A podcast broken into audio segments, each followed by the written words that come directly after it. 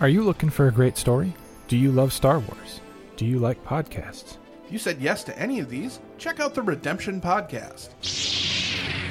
Well, I have less in my head than you do normally, probably.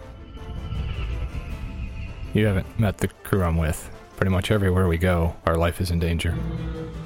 Things didn't explode. That's pretty sneaky for us. That sounds horrible. Yes, please finish up whatever underhanded thing you're doing on the computer terminals at the Jedi Temple.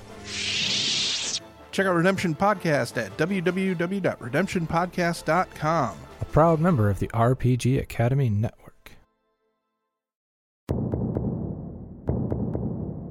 World is a clock full of 11 million people living at the mercy of a broken sun ever since the emergency. The Church of Gov tries to hide the sun's slow death, but not everyone is fooled by dogma. Heretics seek the truth, and four young heroes uncover a secret history. Splinters of a Broken Sun takes place in an original setting and features a diverse cast of wonderful players. In a world where there are hundreds of actual play Dungeons and Dragons podcasts, Tavern Tales is one of them. But if you're a fan of humor, great exposition, and module play, come check out our adventures as we work our way through the Tales of the Yawning Portal and occasionally a dungeon in a box. Every month, we also step back from the table to let our junior crew sit down to tell their story on Tavern Tales Junior. So swing by and grab a seat at the bar as we present Tavern Tales weekly wherever podcasts can be found. Hello, Guardians. Mouse Guardians is a cute as heck podcast about mice living their best lives. That's not even a little bit true. Oh boy, howdy. I think we hecked up again. Um, I'm living my best salty teenage self. Y'all are a hot mess. Mouse Guardians is a cute as heck podcast. Protecting our territory and each other, we try our best to be the best, even when we can't because of feelings. Hello, and welcome to a very special episode of I Am Here. We are celebrating International Podcast Month. I am your host, Chris Berlew, and I am the Game Master for the Redemption Podcast. Podcasters from around the RPG community have banded together to create a series of one shot games for International Podcast Month. Our goal is to promote diverse and inclusive gaming and to celebrate the hard work we do as podcasters. Today, we'll be playing a game of Fantasy Flight's Star Wars role playing game. Joined with me for the game are three very talented players. Portraying the role of a Chadra fan named Flip T, we have Jason from the Mouse Guardians podcast. In the role of our Selonian warrior named Lina, we have Keekers from the Splinters of a Broken Sun podcast. And playing the role of an Ortolan named Hennessy Rebo, we have Kyle from the Tavern Tales podcast. So, without further delay, a long time ago, in a galaxy far, far away.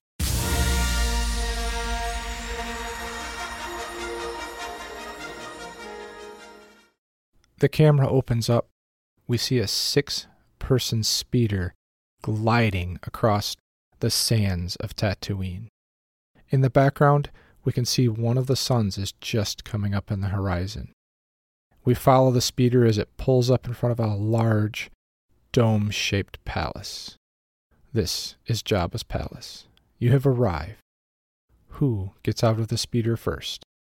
I think that Lina, last name unpronounceable in basic, but she's just known as Lina, gets out of the speeder first and is kind of scoping out the area. Lina is a Selonian. I would describe that Lina looks kind of like a brown river otter that's probably one and a half meters tall. And, you know, she's got the brown fur, lighter belly like a real earth world otter um, with a harness on a la you know, Chewbacca's got the bandolier, but she's kind of got just the thing to like hold her Selonian glaive at her back so that she can easily reach it. And despite being a huge otter, if you really get close to her, you can kind of see a twinkle in her eye and twitch of her whiskers sometimes. Excellent. You definitely tell she's a warrior then. Yeah, oh yeah, definitely. She's one buff otter or Selonian. who do we see coming out of the speeder next? Uh, Flip can come next. So, following after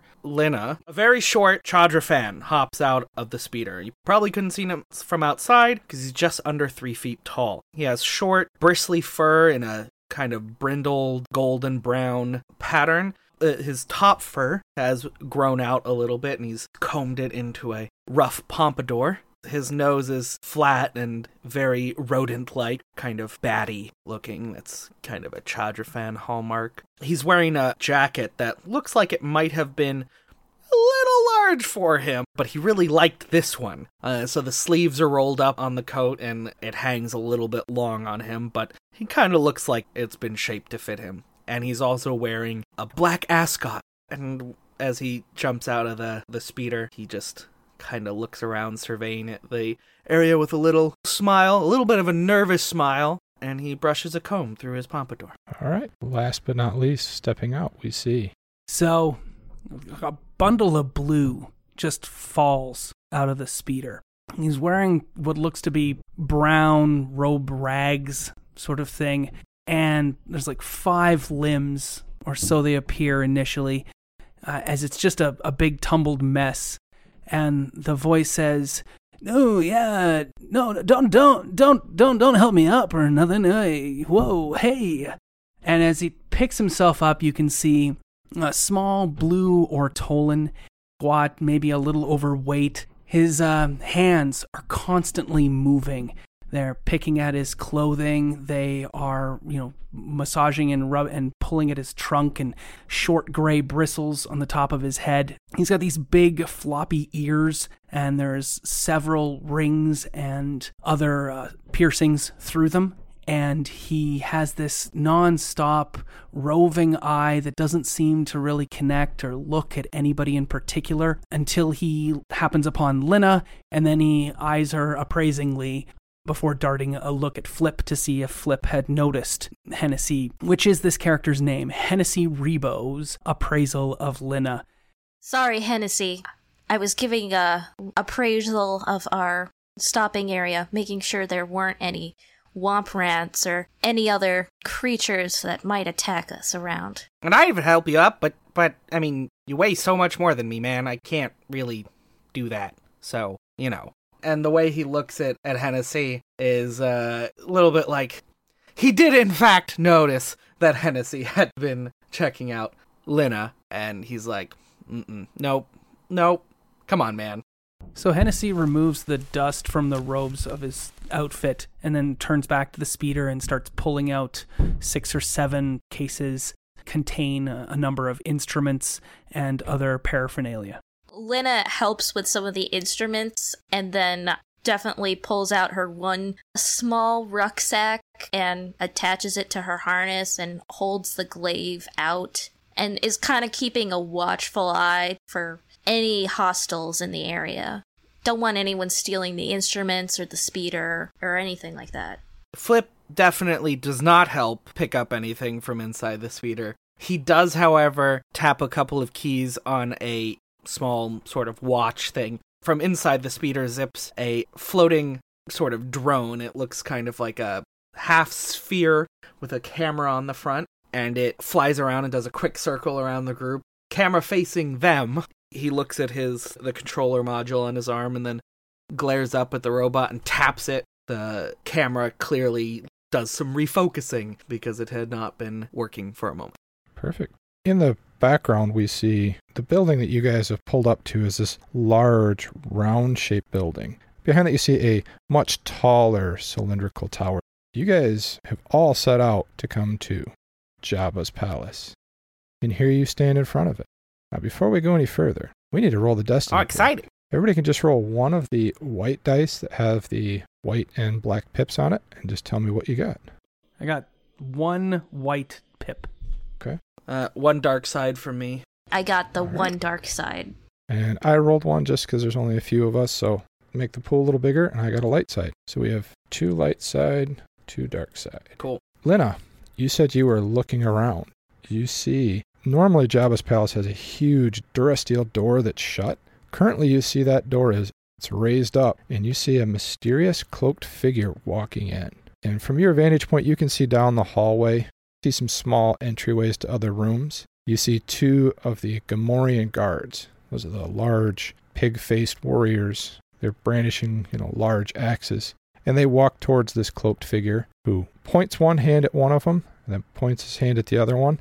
And they both start clutching their throats and fall backwards against the wall. And you see this cloaked figure just continue walking past them. Lena immediately like has her glaive more ready, and then Flipty, Hennessy, stay back. I'm still deep into pulling luggage out of the speeder and trying to convince the speeder driver that Flip is definitely going to make payment on that for our, our delivery to this palace. Um, I'm also going to inquire with the speeder driver if he has any tips and tricks. So I cajole him and say, So, hey, uh, you been here before? Is uh, that the door over there that's open? That's the best way to go. Yeah, that's it. I just drop people off here, go the other way as quickly as possible. And uh, you ever pick people back up? Nope. Yeah, that's not uh, foreboding at all, is it? Not for me. He nods sadly. Well, there's always a first. Uh... Well, you can call me if you're still here, and I'll come get you. Oh, that's great. Uh, what was your name again? Uh, Tim. Uh, Tim. That's good. Uh, uh, I like it. Uh, Flip will get you payment, right, Flip? Uh, yeah, sure. Uh, how much was it again? 50 credits. Flip comes over and uh, he pays the man. He puts it in a little uh, case next to him rather quickly, and then, well, good luck. Off he goes. Yeah, sure. Goodbye then. Well, this is off to a roaring good start. Well, we got here. Uh, Lena's gonna run back because apparently she kind of ran ahead and she's gonna run back to them and be like, uh, something may be afoot. No? Wait, wait, what? What makes you think that? I mean, aside from that, we're at Jabba's palace and nothing could possibly be going on good here. One person just went in, dispatched two Gamorrean guards without even raising a weapon. Well, that's impressive. Also, probably not great, but who knows? I mean, maybe they owed him money or something. Um, and and also he can kill them without doing. Maybe he used poison. Maybe he like poisoned them. I mean, that's not uncommon here. I think. He didn't touch them.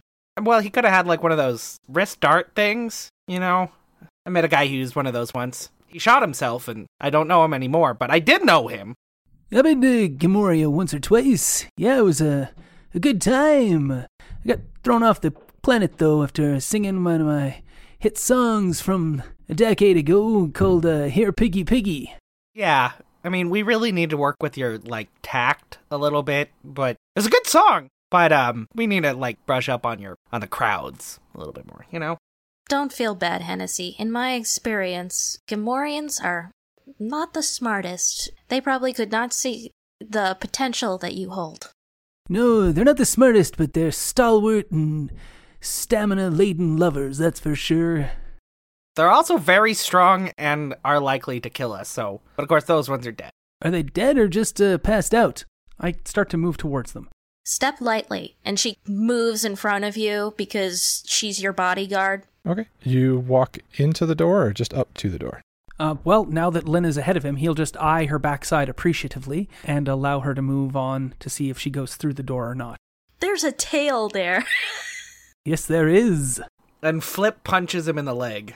When we're walking in, Lena's gonna try to kind of nudge one of the Gamorreans with the non pointy end of her glaive, like the stick of it, to just kind of see if he's breathing still. As you go up and you start nudging him, he slowly opens his eyes and kind of looks around, a little confused. What? What? What? What's going on? Hey, you okay, buddy? Flip asks, and he, the camera comes over and does a little pirouette around the Gamorrean, like taking a quick snapshot of him. As you look at him, he's not your typical Gamorrean. He's got a weird scar across his neck. Oh. And you realize he just spoke basic.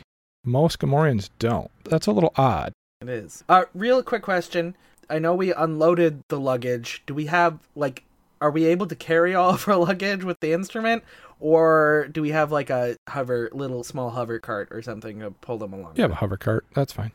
I cannot imagine Hennessy trying to carry his luggage. No. And Lena wouldn't carry all of it because she has to keep the her eyes on around and be the bodyguard, but but not ca- carrying it. Yeah. And Flip just wouldn't. So Hennessy's gonna check the guard to make sure he's okay. His nimble fingers flitting here and about a- across his armed body, double checking like for a Gamorrean pulse is what he's trying to come across with. But he's really just you know patting him down to see if he's got any hidden weapons or a, a small cred stick sitting you know, hidden away in a pocket. Oh, are you checking the other one now? Sure, I, I can be checking the other one. I, I was gonna check the one that's no. awake, Oh, but- oh, oh, okay, that's fine. I that's that's fine. I just wasn't clear. Yeah, you pat him down. You find a couple of credits. Uh, you see his axe is sitting at his feet, and he's wearing the traditional kind of Gamorrean guard outfit. So it's kind of like fur shorts, almost bikini with kind of the leather top on it. So very attractive. As you're patting him down, you can tell he's waking up more and more, and he's kind of starting to push your hands away a little bit, looking a little confused. Hey, buddy, you're all right. It's like you had a, a bit of a bump on the head. Ah, done, done with this. Uh, all, all this crazy, crazy force stuff. I'm done with it. For, first was a droid that thought he could use the force. Now this guy, and he starts standing up, and you see him just start walking out the front door. I'll try to help him up, and I'll I'll inquire more directly. Be like, "What do you mean a droid with a force? Sounds like a tail." Crazy droid thought he could use the force. Not, not here. Another planet. and that uh person in the cloak used the force on you? Oh yeah, it choked me. You sure he didn't just like poison you? Like like a asphyxiation poison? That's a thing, probably. Nope. nope. No sharp sting before. Oh. Oh, well, hmm, this bodes well. I'm sure everything's gonna be fine. He's saying this as he's walking out. Uh, hey, buddy, it looks like you dropped this when you fell down. And as he goes to leave, I, I pass him back one of his little, little cred sticks that I slipped off his body. But I also happen to have like one of my albums also in there as well. And I'm like, like there you go. Sorry, it looks like you dropped that. He nods his head and said he's making a beeline out. He looks like he's done being a guard. He wants to go do something else. Well, a Gamorrean that speaks basic, and someone who apparently uses the Force. Yeah. Alright. Normal day. Fine. Uh, how's the other one looking? Uh, he's just waking up. He's looking very confused and picking up his axe. And he's looking tentatively at you guys and a little concerned. We didn't do this, if that's not clear. He picks up his axe and he's looking around and he just holds his hand out towards you guys and points to the door. And then he points at you guys and he points out. You can tell he's telling you guys to leave. But uh we're here to see um my my buddy here. He's uh he's related to Max, you see. And uh we're here to visit him. Uh, I'm I'm sure uh, they wouldn't want you stopping us, right? He shakes his head no and just points at you and points at the door again. Isn't there someone we could talk with? We're here to see the esteemed Max Rebo and also come to deal with your master Jabba the Hutt. I've got some ranks in education and uh, some outer rim stuff here. Can I make a roll to know a few uh, Gamorrean words or understand him a bit so that he can we can have a bit of a dialogue? You said you have ranks in education? Yep, two it says two ranks in education. Sure. Yeah, so given that you've uh, apparently slept with a Gamorrean, maybe you picked up something there. I, d- I did pick up several things, but those were all curable with good drugs. Oh. You could speak Gamorrean if you'd like. I'm fine with that. Sure. Okay. Uh, I'll know a, a little bit in Gamorrean, so I'll, I'll snort and snuffle. And uh, I think Gamorrean, the language, also has really interesting footwork that's involved because Gamorrean have really uh, prehensile toes from their days of digging and whatnot. So there's lots of toe work that is also involved in their language, which might speak why people think they're dumb because most of the time Gamorreans are looking down at other people's feet for language cues. Okay. I will. Uh, I'll, I'll shuffle my feet around a little bit and say, "You're sticking around. You're, you're acting as a guard. Your fellow guard just quit." He responds back, and you, you understand it. Don't care about him. Blue is weak. My job, guard the door. If you're not on the list, you don't come through the door. Um. Well, where's the list, friend? Points at a computer terminal. I'll go take a look at the list, and because I'm pretty sure we've got an appointment, that I'll see our names on it. You can tell the list is a combination of whoever job was put on it, and then whoever the droid that's in the door authorizes to come past. Currently, you guys don't see your names on the list. Oh, perfect. Okay. Is there any cool names on the list that I might be able to fake being? Sure. Who would you like to fake being? Uh, let's let's go with Oh, what was one of the names of the bounty hunters that was in the the room to begin with? The really cool one. I will point out we did just claim that you, or I did just claim that you are related to Max, so that could be a pro. But that's fine. Do yo thing. Let's try to pretend that we're one of these. The I, I'm just going to point to one of these bounty hunter names at random here, and uh, and be like, "Yeah, we're with this guy. That's that's him right there." Oh, with him, I see. All right, just a second. Let me get a name. Uh oh God, what's the what's the um lizard dude? Bossk? Bossk. Sure, you could use Bossk. So you see Bossk's name on there, and you know that Bossk is a pretty famous Trandoshan bounty hunter. And it looks like uh, Bossk has kind of a free pass to come and go whenever he needs to. That's it. Perfect. I'll be like, "Yeah, I'm with Bossk. Uh, this one over here, the giant otter, attractive, gorgeous one." Which I do a little dance with my feet for. Uh, as I refer to Lina, I say, uh, you know, she polishes his guns.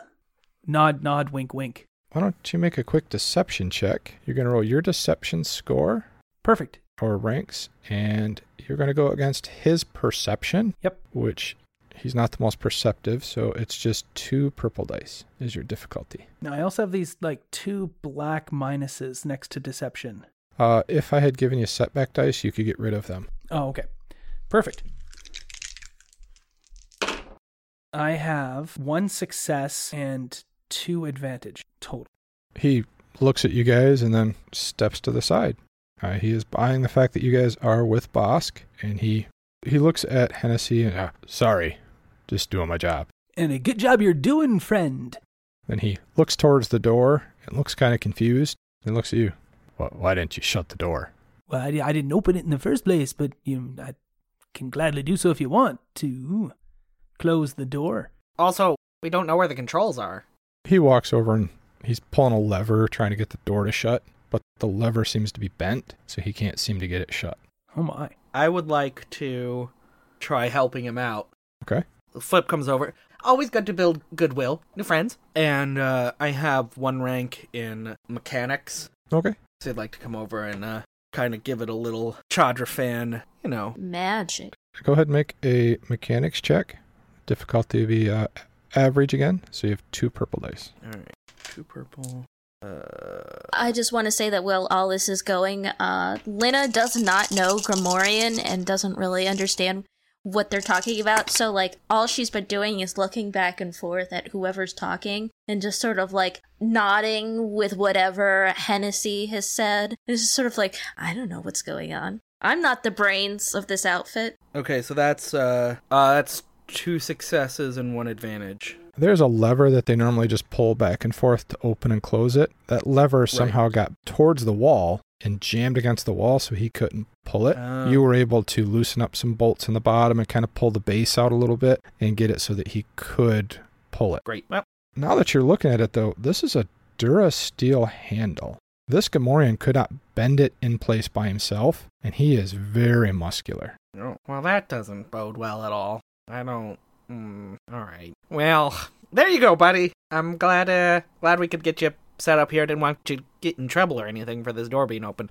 I want to remind you that we did not do this. this is not our fault. He nods at you, and then all of a sudden there's a, a look in his eye that you see flip, and it's kind of a look of he just remembered what happened. He was unconscious for a little bit. His memory was a little Yeah. jarbled. Yeah, yeah, yeah. All of a sudden, he takes off running down the hallway, picks up his axe, and he is just charging down the hallway Which way? further into the palace. Oh my. I'm going to truck along behind him. Okay. Uh, guys, maybe we shouldn't do that. Mm. Don't worry, Flip. You've hired me to keep watch over you and protect you. I'm sure that whatever person went in there is more concerned with dealing with someone inside than with us. But we're inside. You know what I mean. The party's this way. Oh, oh, Criff. All right. Just as you go to take off down this tunnel, and it's a, a long, kind of dark, smoky uh, hallway, there's several little alcoves and some small rooms. Hennessy, I would like you to make a discipline check. And your difficulty is going to be three purple, and I'm going to throw in a black die for you because this is a situational thing. I have rolled and have achieved four threat total. As you go to follow the Gamorrean, the smell fills your nostrils, and it's the familiar smell of a hydroponics room, and you can smell it coming off to the right. Whoa. And you know something is, I mean, hydroponics are used for growing interesting things indoors. Great. Um, does it smell like giggle dust, maybe? Which is a sandy brown dust uh, that's a spice flavor that comes from these beautiful red and orange flowers. Yes, it does. Yeah, who cares where a Gamorrean's going? Exactly. I was wrong. The party's that way. And I immediately turned to the right. Oh, thank God. Uh, what is that way? I don't know, but it's not the other thing. I trust you, Lina. I do. I do really. But, like, I really don't want to be there with whatever is going on goes on. So, I don't know. Hennessy, do you think that the party is where your father, Max, would be? No, I just smell something delightful. Something's gonna take you, take the edge off, put you on a place where you're just floating in a breeze of ethereal wonder. Ah, you're talking about drugs again. All right. He's always talking about drugs, let's be honest. No, sometimes he talks about music or food. And sex, always. Those are the three. Yeah, but those things almost always also have to do with drugs. And they almost always all happen at the same time. If you say so. Uh. You follow Hennessy's nose into a room. You have to kind of go up a small little incline to an upper portion of the entryway. You walk in the room and it, it's very moist in the room. The humidity is really high. Like as soon as you walk in, you can feel your skin getting wet. And you see all sorts of little plants growing.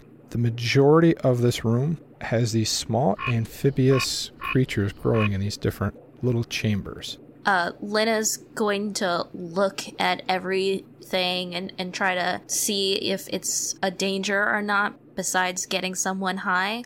Right now, unless you're allergic to uh, amphibians, nothing in here is really going to be threatening. Okay. I move over to one of the flowers that's blooming towards the middle. My trunk hastily reaches out and starts sniffing in at the nectar there within. And Hennessy's just making satisfied noises from his mouth, uh, has completely tuned out his two compatriots. Flip, do you know what these little creatures are for? Are they some other type of drug?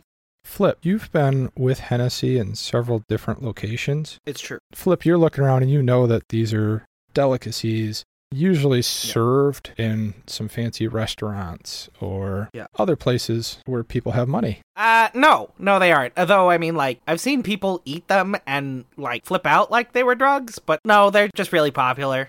Uh, I'm not a big fan. Kinda gross, if you ask me, but a lot of people like them. So this must be like the, I don't know, pantry? It's heaven, is what it is. Yeah. Well, now that you've uh, got your head full of whatever that type of drug is, perhaps we should go see if anything has happened. Lina, how about we, um, instead of following the danger, why don't we go try to go around and come from the other side, make it look like we've been here and didn't just arrive with, um, whatever the danger was that is here, you know? Well, What do you think about that? That is fine, but I thought that since we had been coming in a much later time, it would be easy for them to understand that we had not come with the cloaked figure. But if that's what you want to do, Flip, we can do that. Well, uh, I mean, yeah, that's kind of fair. Uh, hmm. you are the bodyguard. You just, you, uh, you lead on on this, I guess. All right, then. Everybody make perception checks, and the difficulty is just two purple dice. Did Hennessy actually, like, snuffle some of the, uh, stuff, or was he just admiring it? Oh, tons. And Okay. Hennessy, give yourself a black die because you're not paying attention really all that well. You bet. I have two successes. Okay. I have four advantage and zero successes. I have two advantages and three failures. As you guys are having this conversation, Flip, you hear from down the hallway towards where the Gamorrean ran, you hear a lot of cheering going on. Ah. Also, further in this room, up top, you hear movement and some metal being dropped. Did you have any advantages left over? Me? No. Okay. Hennessy, you hear some sounds coming from up above you, and you hear some sounds Yep. of some metal being kind of dropped, but the cheering you don't. You think that's just part of your Euphoric state. Did the metal clanking sound like, sound like somebody dropping something metal on a metal stairway. uh, And is there any way to get up there to see what's going on up there? There's a small spiral staircase that goes up. It looks like into like a ventilation and uh, moisture collection system in here. Um, Hennessy is going to beckon and gesture to his colleagues that he and he points up there to his big ears that he he overheard something and that we should proceed up the stairs and have a look. But he says quietly. Yeah, not saying anything. Flip points at the camera droid and then at the control and display on his wrist. Suggests he send that up to scout. You can do that if you'd like. Yeah, sure. Okay, then Hennessy goes back to sniffing flowers. Just gonna have it peek up the thing a little bit. A very prudent plan. Yes, thank you. Camera goes up and you see it's a small ventilation and moisture control room. And as it gets up there, you see the backside of a Jawa go kind of running in between two pieces of machinery, and then he kind of ducks into a, a little hidden doorway as he kind of shuts it, and it looks like it's part of one of the moisture converters. Well, that's weird. Ah, hmm. Okay, so they appear to have Jawas in the walls. That can't be uncommon on here. Ten Tatooine. Yeah. So he calls the camera back down. Is that staircase up there the only other way out aside from the way we came? Yes. Oh, uh, so up there is kind of a dead end, except for this small thing, which I think we might have problems fitting in. So I don't know. There's a Jawa up there, and he just went into like, like a secret door. I mean, we could check it out, but I don't really know if that has anything to do with us. Well, what's the Jabba doing to be dropping metal stuff up there? Is he stealing from Jabba? I mean, probably. Sounds like there's a, a song in there about Jawas and Jabbas. Um, sure, buddy. Uh, I'll I'll I'll note that. So, uh, what was that Jabba doing? I don't know. He just he dropped something and then he scurried into a little like compartment on one of the moisture evaporator things. I mean, we could check it out. Maybe like I don't know, earn some goodwill. But like also, I don't know if it's worth our time. Up to you guys though. Well, I've made my position clear that I would prefer for us to proceed in and deal with the business that we have to deal with. Yep. Uh, Hennessy is already climbing the stairs. Of course he is. He's going to go and have a look and see what the Jawa was doing. You get up there and you see a couple of just small random parts, just little metal gears and little electronic boards. Kind of look like it dropped as he was running away. It looked like you coming into the room might have kind of spooked him a little, and he was trying to get across there quickly. And when he dropped something, he just took off running. In the process of stealing things, or what was his, uh, like, was he working here, or? Just from what you see, you really couldn't tell. Hmm, okay. But if you made a average mechanics check, that might give you a little more information. So just uh, two purple dice. I have three successes and a threat. You can tell the circuit board goes to a speeder, would not go on anything up here, and the small little gears, they're for uh, different types of speeders. So there'd be no reason to have these parts up here. That's weird. Interesting. I'm assuming Keegers that Lina followed him up, given the whole bodyguard business. Yes, indeed, she did. Flip follows up after her. Hennessy says, uh, yeah, it's weird. Uh, not that I know much about these things, but this is a speeder control panel. I don't think it'd be long up here at all, you think? That is really an oddly specific thing for you to know, buddy. But still, no, I think you're right. That does seem like a strange thing to have up here. I don't know. And where is the door that the Jawa disappeared into? Straight ahead and a little bit to the left. All right. Uh, and how big is the thing? I mean, obviously it's big enough for him to get into, but Four and a half feet tall, couple feet wide. oh, okay. What it looks like is on the moisture converters, there's several pipes that come down that keep collecting moisture and recycling it. It looks like they've disguised the door as one of these pipes. So you could just Ah, gotcha. pull the pipe open and go right in. Doesn't move past Lina, but he like points around her and goes, "He went in, went in that." I know it looks like a pipe, but it's, I mean, it's not. Well, if any of us are small enough to get in there, it would be you, Flip. I actually think, from what you just said, I think all of us could fit in there. Okay. You open it up, you see it's just a short little tunnel that opens up into a room. Oh, gotcha. Lina can walk on four legs, so. Yeah, but it's also, did you say four and a half feet tall? Yeah, take? yeah, it's not hard. It's big enough for a Jawa to walk through comfortably. Yeah. Maybe for uh, Hennessy and Lena, they have to crouch down. Yeah. How tall is Hennessy? Oh, Hennessy's not very tall. Ortolans are pretty small. But he is wide. Oh, yeah, they're more wide. I prefer round. Well, do we want to like explore this mystery, or yeah? What am I saying? Of course, Hennessy does. Yeah, the door's open. Let's go on through. Lena, after you. he just shrugs at Lena. Uh, I just want to mention that Lena just does not care about anything Hennessy says when it comes to that sort of thing. She just kind of nods and attaches her glaive back to her back and crouches down and, and gets on all fours to crawl through. Oh, also now that Flip knows that it's a Jawa, he keeps the droid far behind him, following them. Good plan. So you guys enter into the little room, and when you walk in there, you see organized chaos, it looks like. You see several parts of random machinery and different things stacked all around the room. And you see eight Jawas that are all kind of huddled in the opposite corner. And they're all kind of chittering amongst themselves and kind of looking towards you guys. You can see that they've organized piles of stuff that are similar. And they're looking at you guys a little nervous.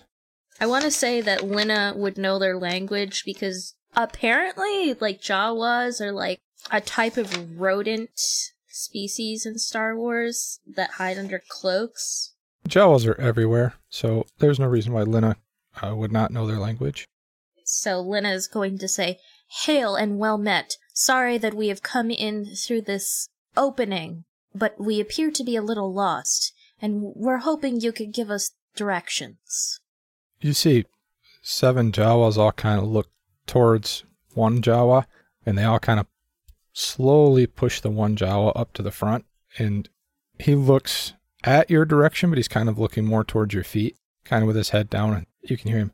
Um, I, I, uh, I, I can help you get to where you need to be.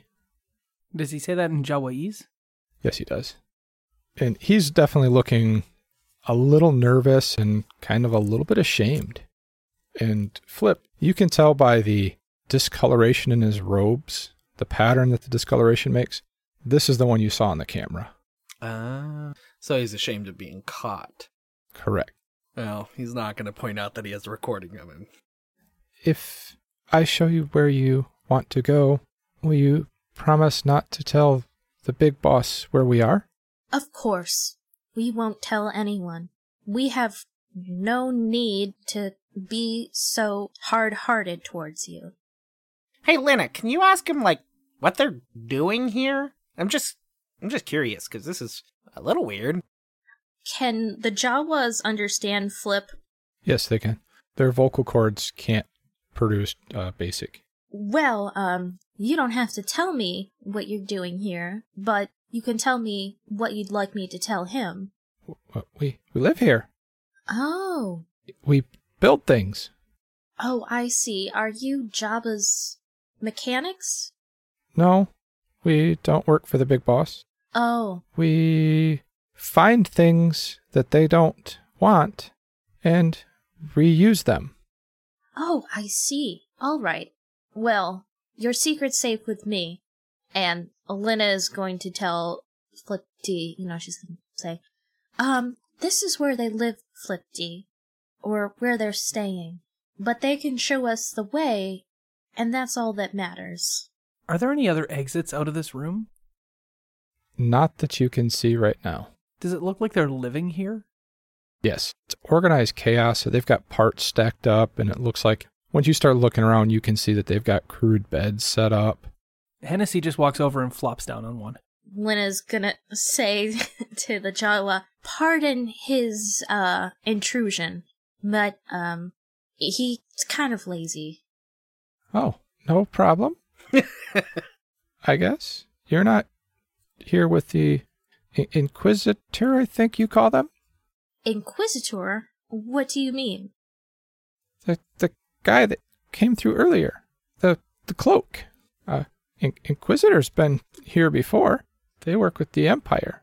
Well, I don't know. He did choke some Gamorrean guards. Did Inquisitors normally do that? Yeah, yeah, they can. Oh, okay. Well then, I guess that's what he was. Oh. No, we're not with him. We're here to see Max Rebo, the other Ortolian, and she gestures to, uh, Hennessy, flopped down on the bed. Oh. Off to the side, uh, what she gestures to, Flip had wandered over to the bed Hennessy had flopped over on, and he's like trying to tug or like giving a, a little kick to Hennessy. Get up! Get up! We, we aren't resting here. This isn't your napping bed. A couple Jawas come over seeing you do that. They're kind of pushing on Hennessy as well.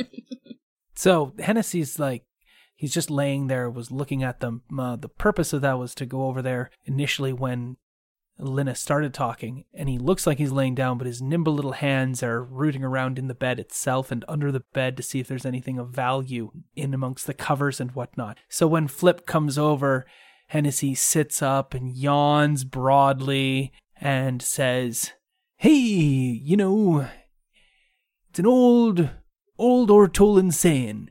When others are doing the talking, you do the snoozing. Yeah, that sounds right. Hennessy, roll me a skullduggery check.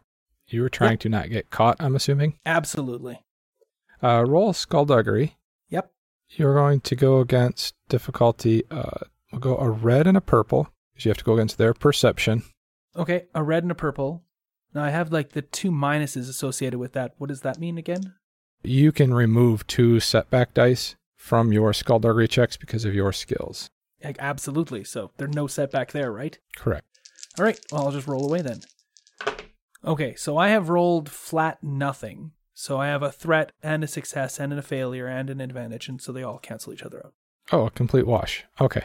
In the game, a wash is technically considered a failure. Right. So you don't find anything of what you would consider value. Okay. You find things that Jawas find valuable. So you, you find little pieces of metal and scrap parts and things like that. Perfect. Constantly working my way around. So when I do stretch, there's nothing in my hands because I, in fact, found nothing that I wanted to keep. Yep. And the uh, Jawas, like I said, they're trying to push on you as Flip's trying to kind of pull you away, which probably isn't doing a whole lot. No, 'cause- no, no, no, no. It's doing absolutely nothing. That's why I would say he probably is actually more just like kind of prodding him to get up.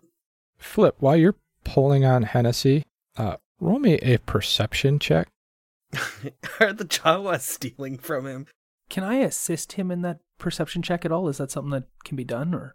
Normally you can. In this situation, he's seeing something on the other side of you. Oh, okay. So difficulty is just two purple dice, just an average check. All right, I'm going to flip a light side point to upgrade a dice to a yellow dice. Okay. Hmm. Well, that is no successes but three advantages. Could I spend those? So whatever I'm could have been seeing, I don't see. But maybe I spend the advantages to see something else, like somewhere in the area that could actually be useful to us. While you're pulling on Hennessy, one of the Jawas is pushing, and from his robes, you kind of hear a, a beeping. And it's kind of an odd beep. It's very rhythmic, and it'll get faster, and then it'll kind of stop, and then it'll get faster again, and then it stops. And then it gets faster again, and then it stops. And that's what I saw with the advantages instead of whatever else is happening. Yep. Oh, what the hell is that? Oh, Um, I I hope it's not what I think it might have been. bomb. A very specific bomb that someone had. I'd like to find out if, if it sounds like something familiar or something he would know. You know what I mean? Or if it's like a pattern. You could ask him. Like I said, he understands basic. He just can't speak it. Can I roll an underworld check really quickly to see if it's something that he would recognize from his from like I know underworld would be more like tradition than the underworld and way Yeah. things work. It would be more of a Are you trying to see if you think it's a bomb or something like that? yeah, kinda That'd be more like a warfare, check. Yeah, you mind if I check that really quick before he asks? Sure. Perp two purple. Yeah, we'll do two purple again. Mm, yep. Uh, one success, one threat. Most bombs you're familiar with, it's a countdown, so the rhythm is the same. So you know it's five, four, Yeah, right. three, two.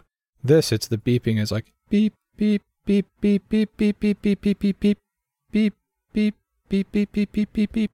So it gets faster and then it just stops and then it gets faster again. Right. So it's like a signal or some something. Then he's just gonna ask, "What's what's going on with that? What's beeping? I don't like beeps." he kind of looks around for a second and then he reaches in and he pulls out a little it's got a little screen that currently is just blinking and it's blinking kind of a red, and you can hear the beeping as it's kind of following that red flashing. Is it a communicator of some kind? Too big. It's looks like it's designed to be part of a control panel on something. If you want to look at it, you can make a mechanics check. Yeah, I would like to do that. Okay. It's going to be a hard check because this is not something that's real common. Okay. So that's a red and a purple. Can I help him with that, or can I just make a roll myself? The way assisting works is you'd roll the uh, mechanics check first. Mm-hmm. Same difficulty. Every success you get gives him a blue die. Cool. Okay, well, I'll make a check as well.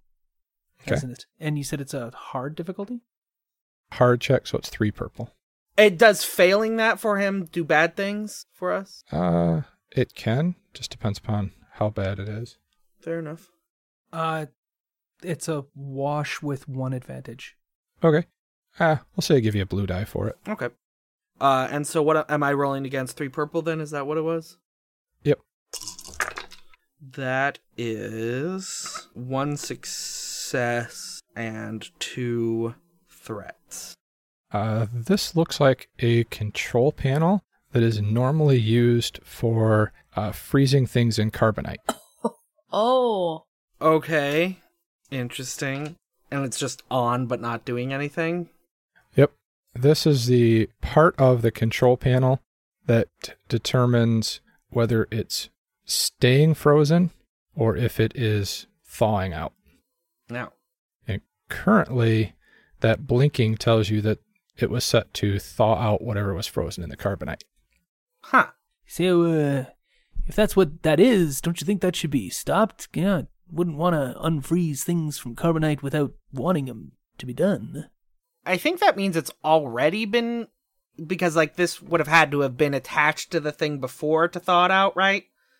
They um acquired this from something that already became unthought. So it doesn't really matter. It's just on. Doesn't really do anything right now. Aside from making that really annoying beeping noise that sounded like a bomb. All right, so kind of like us right here. Doing nothing? Yes, no, you're right. Well, bunch of Jawas. But they did say they might be able to help us get where we're going uh, without that main path. So, like, there's something to be had here, and, and we can we can at least make it look like we didn't, you know, come in immediately after Spooky Robe fellow. Yes, they say that he's possibly an inquisitor from the Empire. Would any of us know what an Inquisitor is? Uh, you can make a lore check. Sure, why don't we find yeah, I out? could try that. I'm good with not knowing. Hennessy doesn't know? Is that what you said? You're fine Uh, with him? Well, I don't care. Yeah, yeah, that's fair. Uh, I just kind of am curious if if Flip would be kind of you know more freaked out because of it. Um, difficulty. Uh, two purple, average. Oh, okay. They're fairly known at this time period. I mean, they kind of already told us what it was, too. Uh, no, that's a failure with two advantages. I got two successes and three uh threats. Okay. So apparently something bad about Inquisitors. Probably like them attacking Lena's home world or, you know, messing around with the Selonians or something. Who knows? It's also probably something that makes her very, very unhappy due to those Yeah. threats. Lena, you know that Inquisitors are Force users. They are employed by the Empire, and generally, if an Inquisitor is sent in, they are not sent in to negotiate. They're usually sent in to forcefully renegotiate the situation, which usually ends in mass destruction. Usually, they have lightsabers and they do a lot of cutting and not a lot of talking. Knowing that about Inquisitors and what the Jawa said about um Inquisitors being there, she'll ask the Jawa again about what they previously said, which was, and you said that Inquisitors have been here before? Yeah, they talk with Big Boss. They talk. Yeah, they trade people and talk. Interesting. Most of my knowledge and experience with Inquisitors is that they kill or threaten. Well, not if they're taking prisoner. Perhaps is there a way that we could assess what's going in on in there before we enter? Because honestly, we wouldn't want to get caught up in a massacre if there was something like that going on. Is your character speaking in basic or speaking in Jawese? I kind of thought that she might have been talking in Jawanese, Oh, okay. That's fine. That's fine. and then she's going to tell Hennessy and Flipty, yes, they said that there is an Inquisitor here, and I'm ascertaining to see whether there's a way we can see if they meant any ill will to the people in here before we enter into the main chambers. Yeah, that would be. I mean, uh, yeah, like if we could, I don't know, if there's a way to see the main chamber, you know, without actually going in there, or like, I don't know if this place. What I mean, I know this place has guards, but like, do they have like security cameras or something? It seems a little unlikely, but maybe. Uh, maybe there's like a, a guard room that we could check out, but like, Gamorreans and cameras doesn't seem likely. You say something about cameras, and you see eight Jawa heads nodding yes. Oh, And one of them pulls out a little crudely put together screen, and he's in the corner, and he's typing on a little data pad, and you see images coming up on the screen. well, that is shockingly convenient. Can we all like look at the screen, kind of like bend forward? Yeah. Crowd around the the monitors. Yeah. Uh, you can. Currently, what you see on the screen is the uh, image of Jabba's throne room. And you see it's the big round room. You see the metal grate on the floor.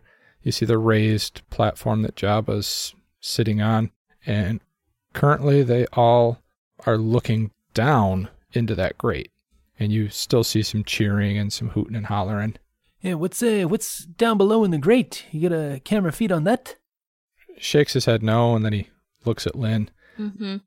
Big Boss trying to feed a Malakili's pet. Malakili's pet.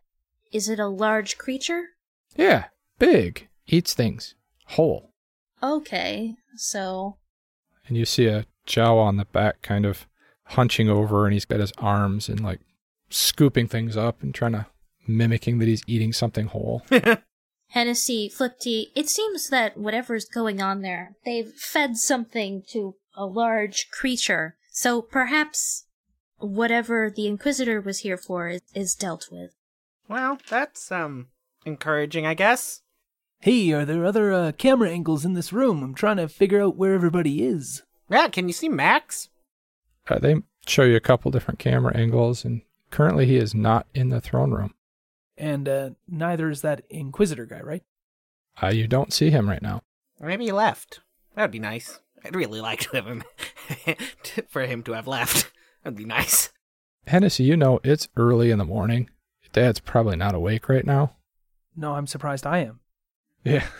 As you guys are watching the screen, all of a sudden, everybody in the throne room, everybody kind of goes quiet and they all start looking at each other and they all look back down in the pit. And then you see Jabba very animated and he's obviously yelling out commands and pointing his fingers all over the place.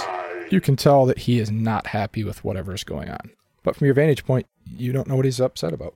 So, this would be not a good time to talk to Jabba. No, but since your pop isn't down there, maybe we can find him like in his like uh in his apartment or whatever. I mean, assuming he has a place here.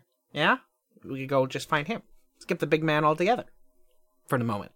Yeah, that sounds good. Yes, if we can meet, um, Max Rebo, that sounds wonderful to me. I can finally get this signed, and she'll, like, nudge her backpack. Do you guys like know where the the band or where uh the other guy who looks like my friend here uh where they uh where they bunk or where they get ready? Eight Jawa heads nod yes. And the one that's been talking is like, uh, they're they're in a room just off the throne room. Oh, well, if you could lead us there, that would be wonderful, and we'll keep your, uh, location and existence a secret. Okay. But uh he points back at the screen. Uh he's back. Oh no. Kark. And on the screen you see the cloaked figure is back. He's not wearing a cloak, but you can tell it's him by his posture. He's handcuffed, being drug in the room by several bounty hunters. A few minutes later, you see a Wookiee being drug in the room and another male human. And you can see some very animated, you know, Jabba again. He's shouting commands. The bounty hunters are handling everybody pretty roughly. And then after a few more minutes, you see them drag the three people out of the Ah. room. Now, I'm assuming the quality of this maybe is not the best. No. The video? Okay. So we would not be able to identify them from wanted posters, basically. Or should I roll like Underworld to see if I've seen posters? For sure, roll an underworld check. Alright. What difficulty? To start off with, two purple dice, and then give yourself a black die for the quality of the screen you're looking at. Alright, sounds good. I have a lot of Underworld knowledge, so. Uh, that is one failure and one advantage. The three people don't look familiar to you at all, Okay. but you do notice next to Jabba, chained, wearing this skimpy bikini, is somebody that's wanted by the Emperor. You see Princess Leia Organa is there. What is happening? Do you recognize them? I don't.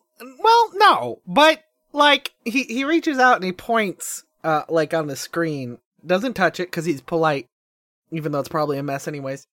At the the woman on the stage, like that's the like one of the leaders of the rebellion, and like she's chained up there.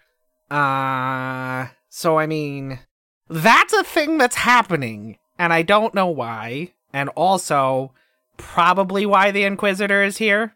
Yes, and it must be quite humiliating for such a esteemed leader such as her to be chained up and dressed in such a horrendous outfit. Yep, and that is what Jabba do, unfortunately. so, leader of the rebellion, force, inquisitor, person here, whatever that is, and uh those other people. This is Yes, things have gotten quite complicated, haven't they? But the question is, did Jabba perhaps get rid of the Inquisitor because the Inquisitor wanted her and Jabba wants her? I mean, maybe, but you'd think like given how much the empire would probably pay for her, I'm just saying Jabba seems like the business sort who would, you know, go for that thing. Hmm. Uh, but who knows? Maybe the they maybe they didn't bring enough money. Uh, That's possible. but either way, uh, best we not get involved with that if we can avoid it. I would say, uh, because that just seems like a mess that we do not need. Yes, it makes sense that if we are to approach Jabba, that we wait at a time when he is in a better mood. On to Max Rebo Yes. it is. Hennessy, that sound uh sound good with you, buddy? So, what?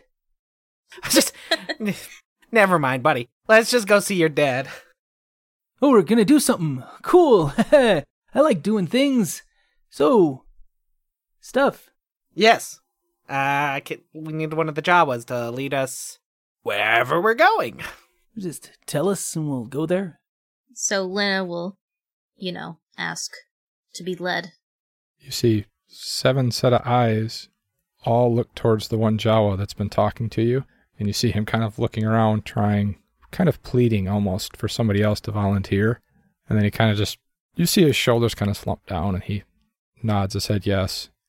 Cool. I, I walk over and I sling an arm around his shoulder, He kind of tenses up a little bit.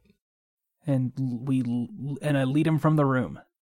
As you guys are starting to leave the room, uh, one of the other Jawas, one of the taller Jawas, comes up to Flip Alright. and grabs that control panel that's in your hand, and he looks over at Lynn and says, you know, 300 credits taken from Big Boss favorite artwork.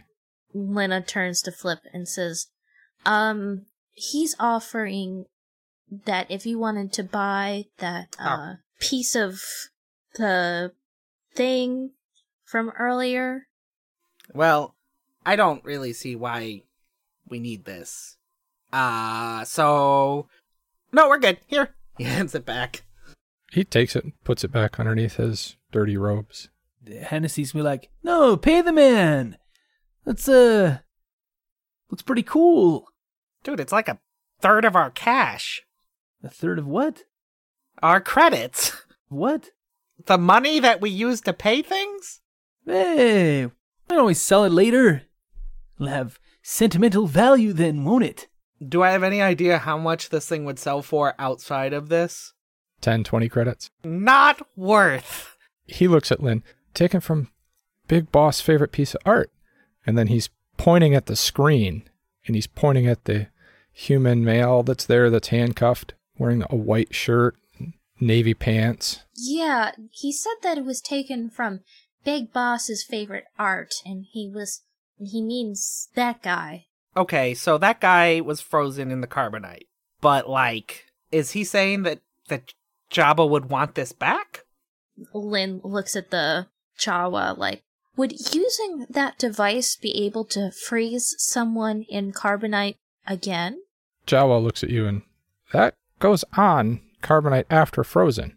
It keeps it frozen. So if you had machine to freeze, yes. Yeah, okay.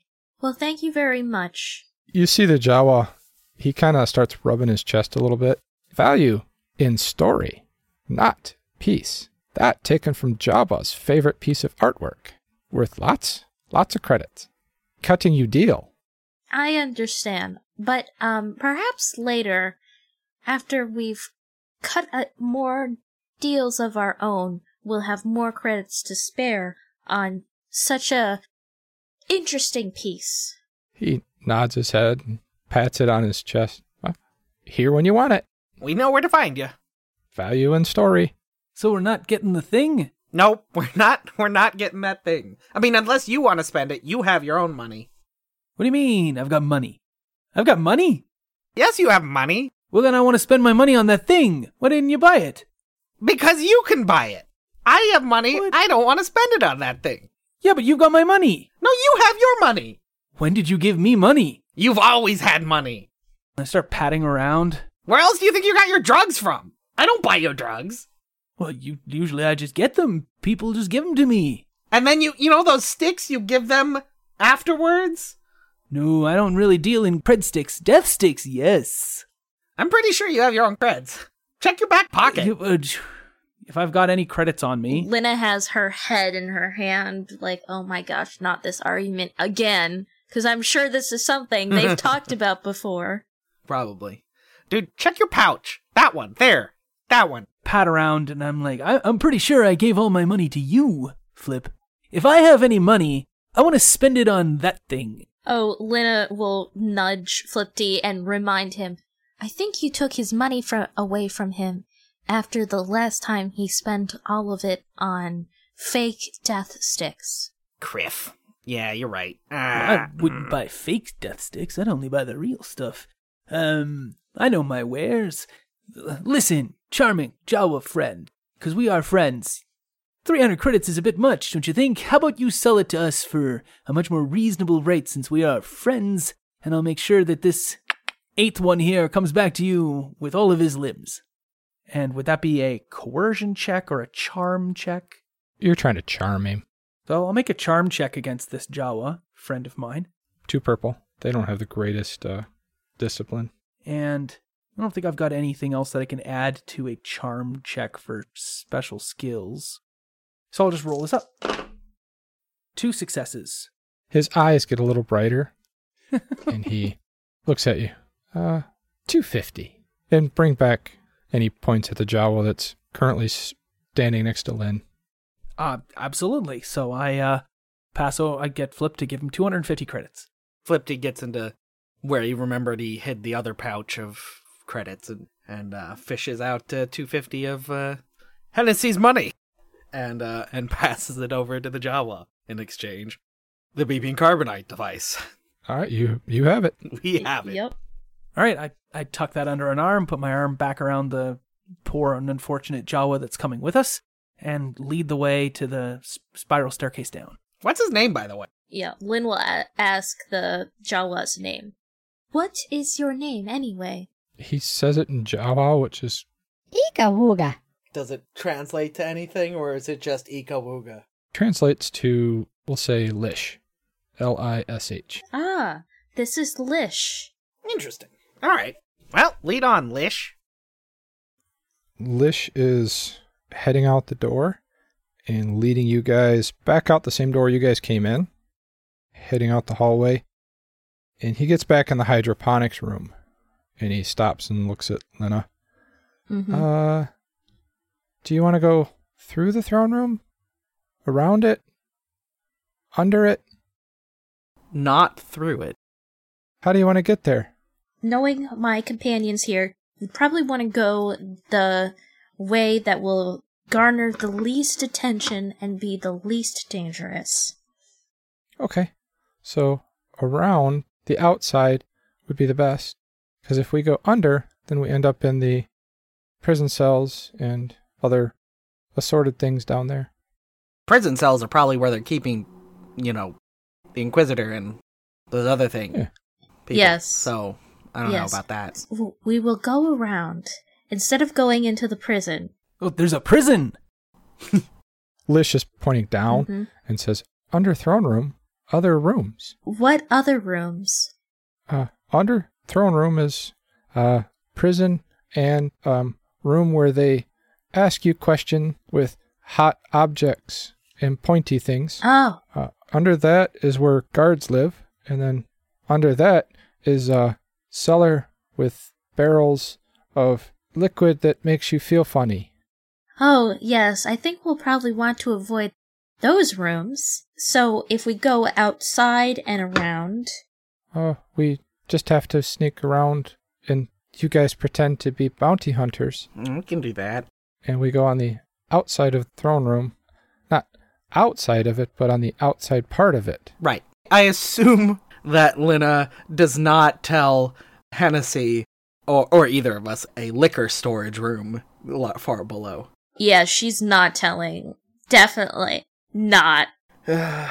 Poor Hennessy, he's so deprived. Oh, is he? What is Hennessy doing while they're having this conversation? He still has his arm around Lish, and he's listening very astutely to everything that Lina's saying uh, in response to the, the conversation, making neither hide nor hair.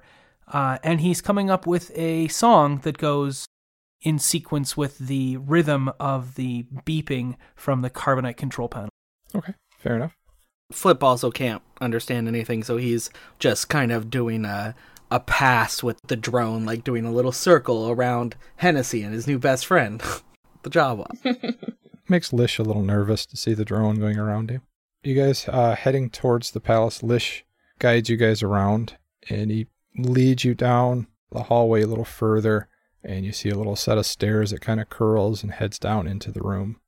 Uh, sorry, really quick. I, I assume that Lena told us that we are continuing to pretend to be bounty hunters. Yes, L- Lena would be like, well, we're going to continue to pretend to be bounty hunters or with, um, Bashed or whatever his name was? Bossk. Bossk. He's a big um Trandoshan. He's all like muscly scary. but I guess we're part of his crew now, right, guys? The ruse is on.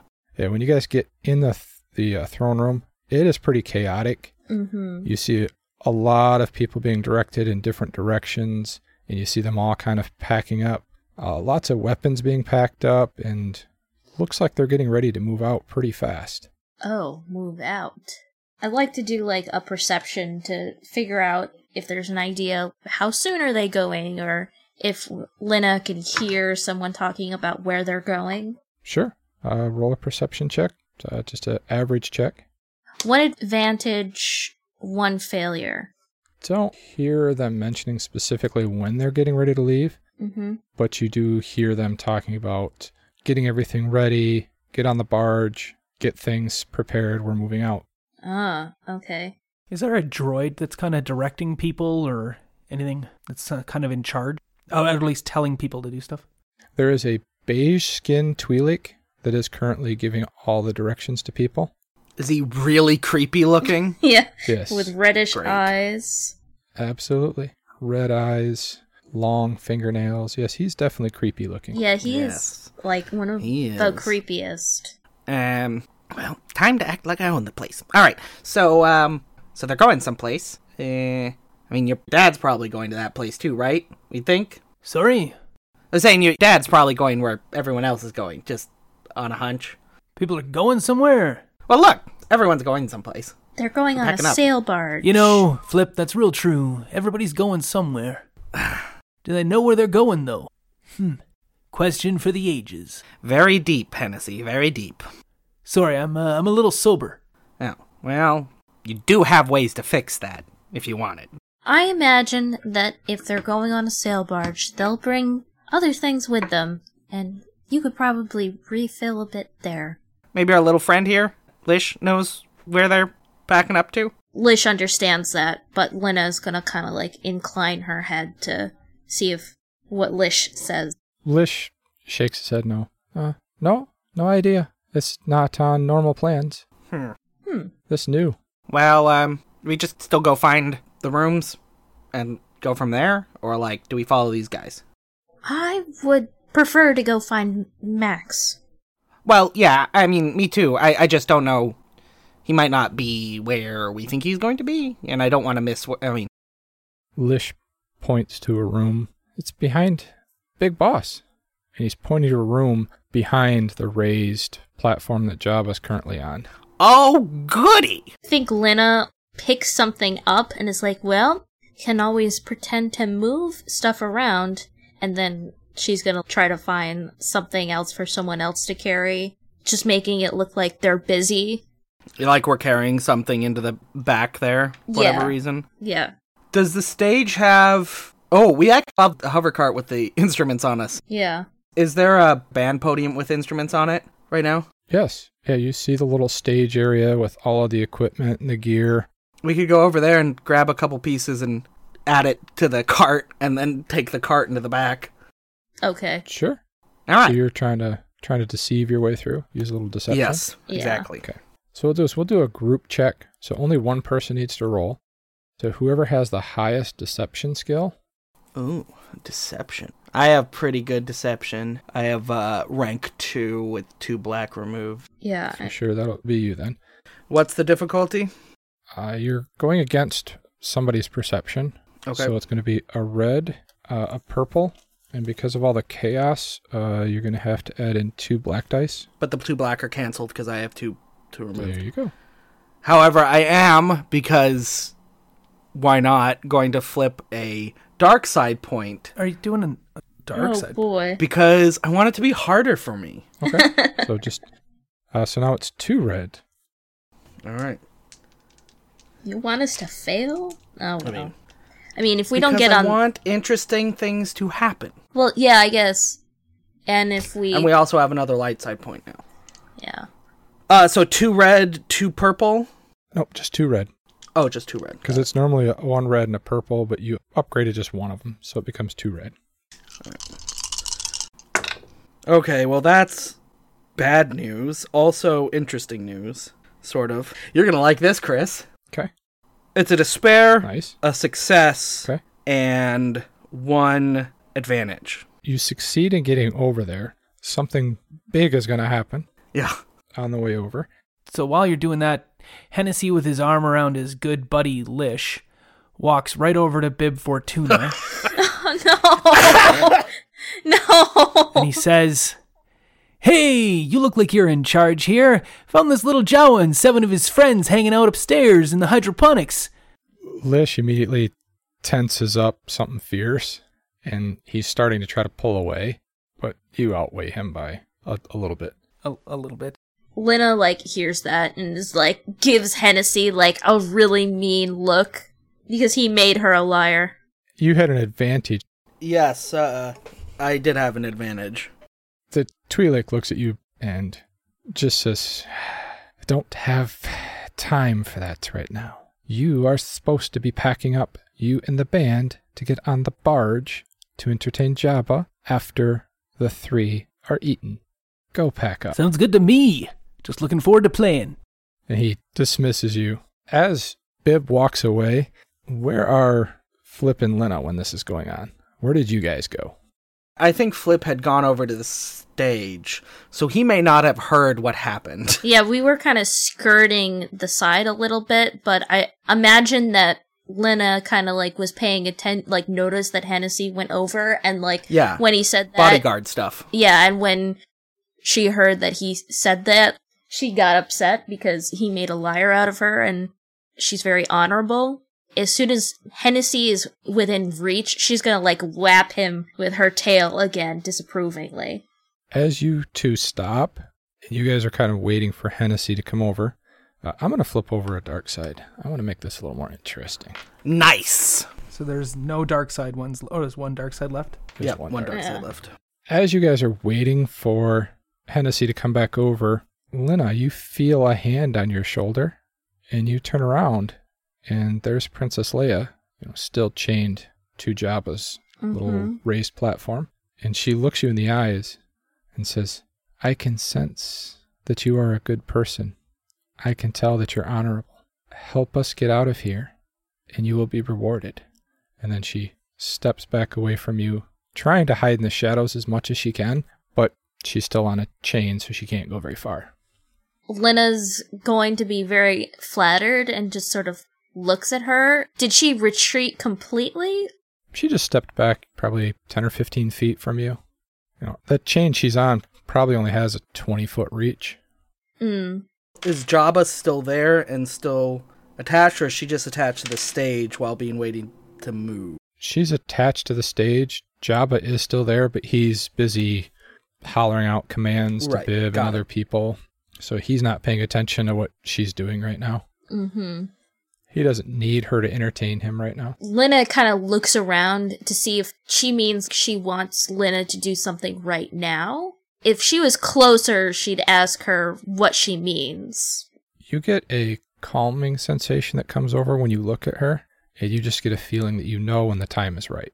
And Lena kind of like nods at her. That's about the time when Hennessy walks over with a very angry Lish. As soon as Lena sees that Lish is angry, what did he do? He told, and he points at Bib Fortuna, he told we were in room with food.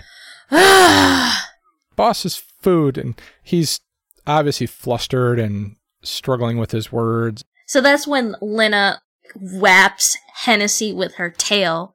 Hennessy! We promised we wouldn't tell anyone. Sorry, what are you saying? We promised the Jawas we wouldn't tell anyone anything about where they're staying. We? I told them that we wouldn't tell anyone if they led us. Oh, I don't remember that. I figured Jabba want to know these Jawas are here illegally and stealing his stuff. Sorry, you like these little things? They're nice. They are helping us, Hennessy. And Lynn's gonna apologize in Jawaese to Lish. I'm so sorry. He's very spacey, and I don't know what else to say. We're almost there. How about you go back and warn your friends to move your quarters? He is trying to wriggle his way out of Hennessy's grasp. Mhm. Are you letting him wiggle out, or are you still holding on to him, kind of? I'm definitely going to hold on to him, and I'm going to say to Lina, Hey, Delicious here's not done his work yet. We're not on that barge. No, he was only going to lead us to the room, and the room's right over there, isn't it? He nods his head yes. So he's done his job. All right. Know about that. He's trying to wriggle his way out. Are you still holding on to him? Yeah, absolutely. I'm not going to let him go at the moment. He's trying to wriggle his way out, and in the process, he stomps on your foot pretty hard Okay. with his foot, and you're kind of surprised, and it, it kind of hurts a little bit, and Oh my. you're going to take, it'd be a whole whopping four strain, Holy. minus your soak. I have a soak of four. So you don't actually take damage, but in the process of him stomping on your foot, he manages to sneak out from underneath your arm, Okay. and he has moved over next to Lynn. And that so that's not a contested roll in any way. That's just him getting to roll. Okay. I had him roll a brawl check, and since he had two successes with an advantage, his advantage is he gets to sneak out from underneath your arm. Flip was over kind of trying to organize some of the band stuff. Nothing too heavy, but trying to get their luggage set up. So he hasn't exactly been paying attention to this whole dealings here. He looks over. Uh, he sees the angry Jawa and the annoyed Luna is like, well, assume everything is going well here. Uh, look, I think we can get back. Should we? Do we want to go check the room now? Yes, why don't we? And Lena, like, kind of stomps off towards the room with whatever stuff she has. Cool. What are you doing with Lish? She's not bothering. Like, if Lish wants to leave, he can leave. He looks right at Lena and I guess so. Go back to our room. We'll have to move again. Yes, I'm very sorry. Maybe we can go underground to the spice cultivating chamber. Jabba doesn't go there. And then he turns and starts heading out. Okay. And you guys head towards uh, Max's room? Yeah. Yep. Uh, you guys don't have any other real issues getting there other than lots of chaos as they're loading things up. And you enter into the room. It's a small room. Currently in the room, you see Max Rebo. Looks similar to Hennessy, only a little bit older. A Pa'lowick, long skinny legs, kind of a round body, long skinny mouth. Oh, the lead singer. That's Sy Snootles. Yeah, you see a uh, another band member in the back, uh, Kid Tonic. They're the three that are in the room. Small, sparse room. Looks like there's a couple beds in here. It's got its own little fresher. A Couple of mirrors on the wall that they can get ready on. It's got all the light bulbs all around the mirrors. Max turns around and he looks right at Hennessy. Son, what are you doing here? Hey, Pops, uh, came to uh, take your gig. To what? I mean, uh, introduce you to a friend of mine, a big fan of yours, a long time. Lena's doing that fanning herself thing, and she's then immediately pulls uh, something out of her bag, which is a glossy framed photo. It's not that big, but it's a glossy of Max Rebo that she carries around with her. She takes out a pen and is, I'm a really big fan. and Hennessy just walks over and takes the photo out of her hand. So, uh, sign this, will ya? Sure thing, son. Who am I signing it to? Um, uh, uh. Um, uh. Her name's Lena. Oh, all right. And he starts to write something and then kind of looks at the wall. And then uh, the Pa'lowick touches his arm and he kind of shakes his head. And then he looks back down and finishes signing it. Like father, like son. So, is that all? I, we were actually also hoping that we could like uh, I don't know get it, it, you know if Hennessy could uh, you know join in on the on the gig today. Uh, we're trying to get some uh, some publicity. What gig? I mean, just playing here. I mean, it's a huge uh, it's a huge spot to get your name out here, and uh, we're trying to you know spread your boy's name around, and uh, thought this would be as good a place as any to to get some stage time going. He's just kind of looking at Hennessy, and you see the, the Pa'lowick next to you just kind of leans over. Oh, honey. And she walks over and puts her hand on Hennessy's cheek. I think it's sweet that you want to play with your dad. Yeah. Uh, he brushes her hand away. Says, "Play, you bet." Lena is finally kind of collected herself after clutching the. Is Max still holding the picture or is he giving it back to her? No, he's still holding it. So he's three quarters of the way done signing it. and he kind of stops and stares back at the wall. Lena is obviously calm enough to talk to this other band member and say, Actually, he's almost as good as Max is. She looks over and, oh, well, that's wonderful. And then she leans over and whispers into uh, Hennessy's ear and just says, Baby, please get us out of here. Your father has the worst deal ever here. We get paid in food and can never leave. Yeah, sounds like a good deal for you. And it's like, You mean Jabba is only paying your band in food? The famous Max Rebo band is getting only paid with food? You know, that's not uncommon for Ortolans. Isn't it though? Is it really it? But they can never leave. That's when Max is like, Yeah, food. I can never have enough food now that I'm not skinny. I was skinny once. Mom was scared. Now, all the food I can eat. I should write a song about that. Dad, you already did. Oh, I did. Yeah. Oh, that's probably a pretty good song. Well, I don't know about that, but I know you wrote one or four about food. Seems to be all you really want to talk about, think about, live about like all the other Ortolans out there.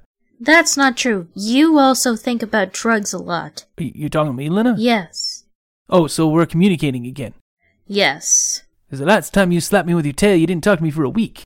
I figured it was uh, some along those lines again. There's the heavy sighing. Yes.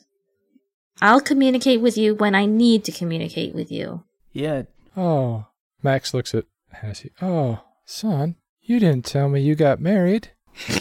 you guys are doing great. Whoa, Dad! No, I did tell you I got married. Been married three times already. We're not married. Nope, not this one. Oh, well, maybe you should. She looks like she's strong. She looks like she gets uh, plenty to eat. Yeah, Dad. That's right. It's all about the food, isn't it? Oh, yeah. All right, well, you can sit this one out today, Dad. Got a lot of melons over there in the corner for you to chew down on. A little jerky, a little spice, a couple other things that are nice. I'm gonna take this one and uh, head on on that barge there. Do a little, uh, noodling. Oh, yeah. Aren't we supposed to go to the barge? And he looks at the woman that's in there and she smiles.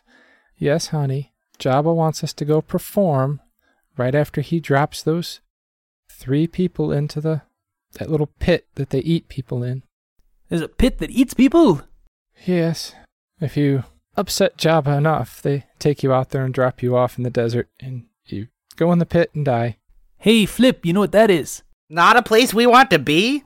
That's the pits. So yeah, we're gonna take over this uh this here gig. Yeah, actually, if you guys let us do that, uh, I mean, those of you who don't want to be here anymore could, like, I don't know, take off, given that, you know, everyone else is going to be gone from the palace. If any of you aren't happy with this uh, particular arrangement, you can take advantage of us, taking advantage of this. But then Jabba would keep us here forever and only pay us in food. Well, we might be able to talk our way out of it. So Dad, you just uh sit back, have some food, hang out with your friends here. I'm gonna take over. He looks over at uh, the female. Well, Sy, what do you say? She says, Honey, if they all can play as good as we can, maybe Jabba will like them. But then Oh, I can't play for hell, but he's very, very good. she turns her head slowly and looks at you. How are you going to take our place if you can't play? Hennessy is good enough that uh, that he can just do the whole thing. Isn't that right, Hennessy? Yeah. Yeah. When we're gone. Sy, is it? Yes? You're gonna take this card. You're gonna com link to Tim. He'll come out here and get you. And you're gonna go over to Blurus the Gamorrean. You tell him you're with Bosht. Point at my dad, and he'll let you through the door. Alright? Okay, honey, if you think it'll work. And then when you get in the car, and Tim's taking you away, you tell him Hennessy Rebo told him that there was gonna be one taken away today. And Lena's gonna add, Do you have any credits to pay him with? Oh yeah, yeah, Flip, give him 50 credits. That's how much Tim charges. Oh yeah, since you guys don't get paid, that would yeah. All right, yeah. Here he uh, hands over fifty credits. She puts her arm around Hennessy. I hope this works. Good luck. Yeah, for sure. The things and stuff, words that normal people say for nice things that are being done. Any drugs? We got this handled, I'm sure. I mean, probably. I mean, assuming nothing terrible goes wrong, we've got this. I think. Oh, sweetie, what could go wrong? Nothing. What? That's not looking out optimistic. I'm hoping for tons of things to go wrong. She just looks at you. You are in Jabba's palace. Not much goes right. And she's kind of looking, trying to disguise the fact that she's looking at Max when she says that. Lena's gonna ask, though. Now, do you know who they're feeding to that thing? Yesterday there was a big mess up when somebody took Jabba's prized artwork. The smuggler Han Solo was freed from the carbonite, and his co pilot, the Wookiee Chewbacca, was also brought in. The Chewbacca? Yeah, Wow. he's downstairs in one of the prison cells. Who the hell's Chewbacca? Just the most famous Wookiee ever. No, I don't really. I mean, I don't. I mean, does does he play music? No, he's a smuggler. Sy says, Yeah, the last person is some poor fool who came in here claiming to be a Jedi. The Inquisitor? Oh, honey, we haven't seen one of those in a long time. Not since they did their prisoner exchange. Oh. Seemed that last time an Inquisitor came here because Jabba, he uh, found a bunch of Wookiees that had escaped the Kessel mines, and Jabba returned them to the Empire for a small fee. Oh. We thought he was an Inquisitor because he could use the Force. Sounds right. Well, it didn't work too well on Jabba. I mean, he did manage to kill the Rancor. Poor Malakili. Wait. That was his prize pet. Mm. Wait, wait. This guy killed a Rancor? Well, he ran away from him and then threw a skull and hit a switch and dropped a door on him. So, I mean, Oh, okay. Wow. it's not like he pulled out a lightsaber and killed him. Okay, well, that's less impressive then. Well, it's still a feat of agility. True. I mean, true, but like, running away is something like I can do. But still, he did choke those guys, so it's still. meh. Are they by chance friends with the other prisoner that Jabba has chained up currently? The Rebel Alliance leader? Oh, I have no idea on that. They don't seem to be. They didn't talk. Hmm. Of course, if you were chained to a giant fat slug, I don't know how much you would talk to your friends either. I look at her and then give a real long look at my dad and then look back at her and I say, Yeah, I understand what you mean. She smiles kind of slyly, and I do hope that you all make it out from this. Yeah, me too. I'm sure it will be fine. I mean, the, the prisoners are all captured, like, and we know how to talk our way out of a lot of situations, don't we, Hennessy? We've gotten out of our fair share of scrapes. what? I don't usually talk my way out of things, I talk my way into them. And then out of them, otherwise we wouldn't still be here, you know. Well, there's a lot of instruments we need to get on a barge. It's true, we do. Where is the barge? Like, where do we have to go load up at? In the motor pool. If you could just point to us in that direction, we'll move the instruments there and then pretend to be you guys. You just have to load up, go out the back uh, of the palace, and it's just carved into the side of the rocks over there. All right then. Perfect. All right. Hey, Pops, you take good care, okay? Son, what are you doing here? Just came to say goodbye. Oh, Hope you, uh, enjoy the next journey. you too. Where are you going? Ah, my sh- my shoulders fall, head droops. I waddle over, give him the biggest and most tenderest of hugs, and Flip has never seen Hennessy act so demurely, modestly, nicely, with genuine feeling. Um, he pats him several times on the back and then leaves after having stolen his father's necklace. Drops the robes to the ground, so now he is a proper naked Ortolan, puts the necklace around his neck, and says, uh, Right, let's get this over with. Sy walks over to Flip. Yeah, what's up? They truly are one and the same, aren't they? Yeah, pretty much. Uh, yeah. Good Yeah. luck. Thanks. I'm sure we'll be fine. He's got me. Just make sure you keep him fed and negotiate your own contracts. Oh, I plan on it. But thank you for the advice. I will, though. She squeezes your hand and then goes back over and sits next to Max, who looks down and says, Hey, who am I signing this for? Lena! Her name is Lena. Lena like Yeah. laughs like it's a joke. then he finishes signing his name and then hands it over to you. Lena like very carefully like takes it and then just kind of looks at it like yes, and then tucks it away very carefully back in her bag. And then we take the cart and head uh, head back and try to um, get to the motor pool. Okay. It's not hard to figure out where the motor pool is. That's where 90% of the people are heading that way. You guys get down to the motor pool and you see Jabba's got a big luxury barge that's getting loaded up. Uh, they see you guys are have all the band equipment. They direct you guys to the luxury barge, and you also see several other smaller speeder skiffs that are out and about getting ready to go. And you guys are escorted on to the luxury barge. And as you get on, Bayskin Twi'lek, who you guys have learned his name is Bib Fortuna, comes up to you, Hennessy.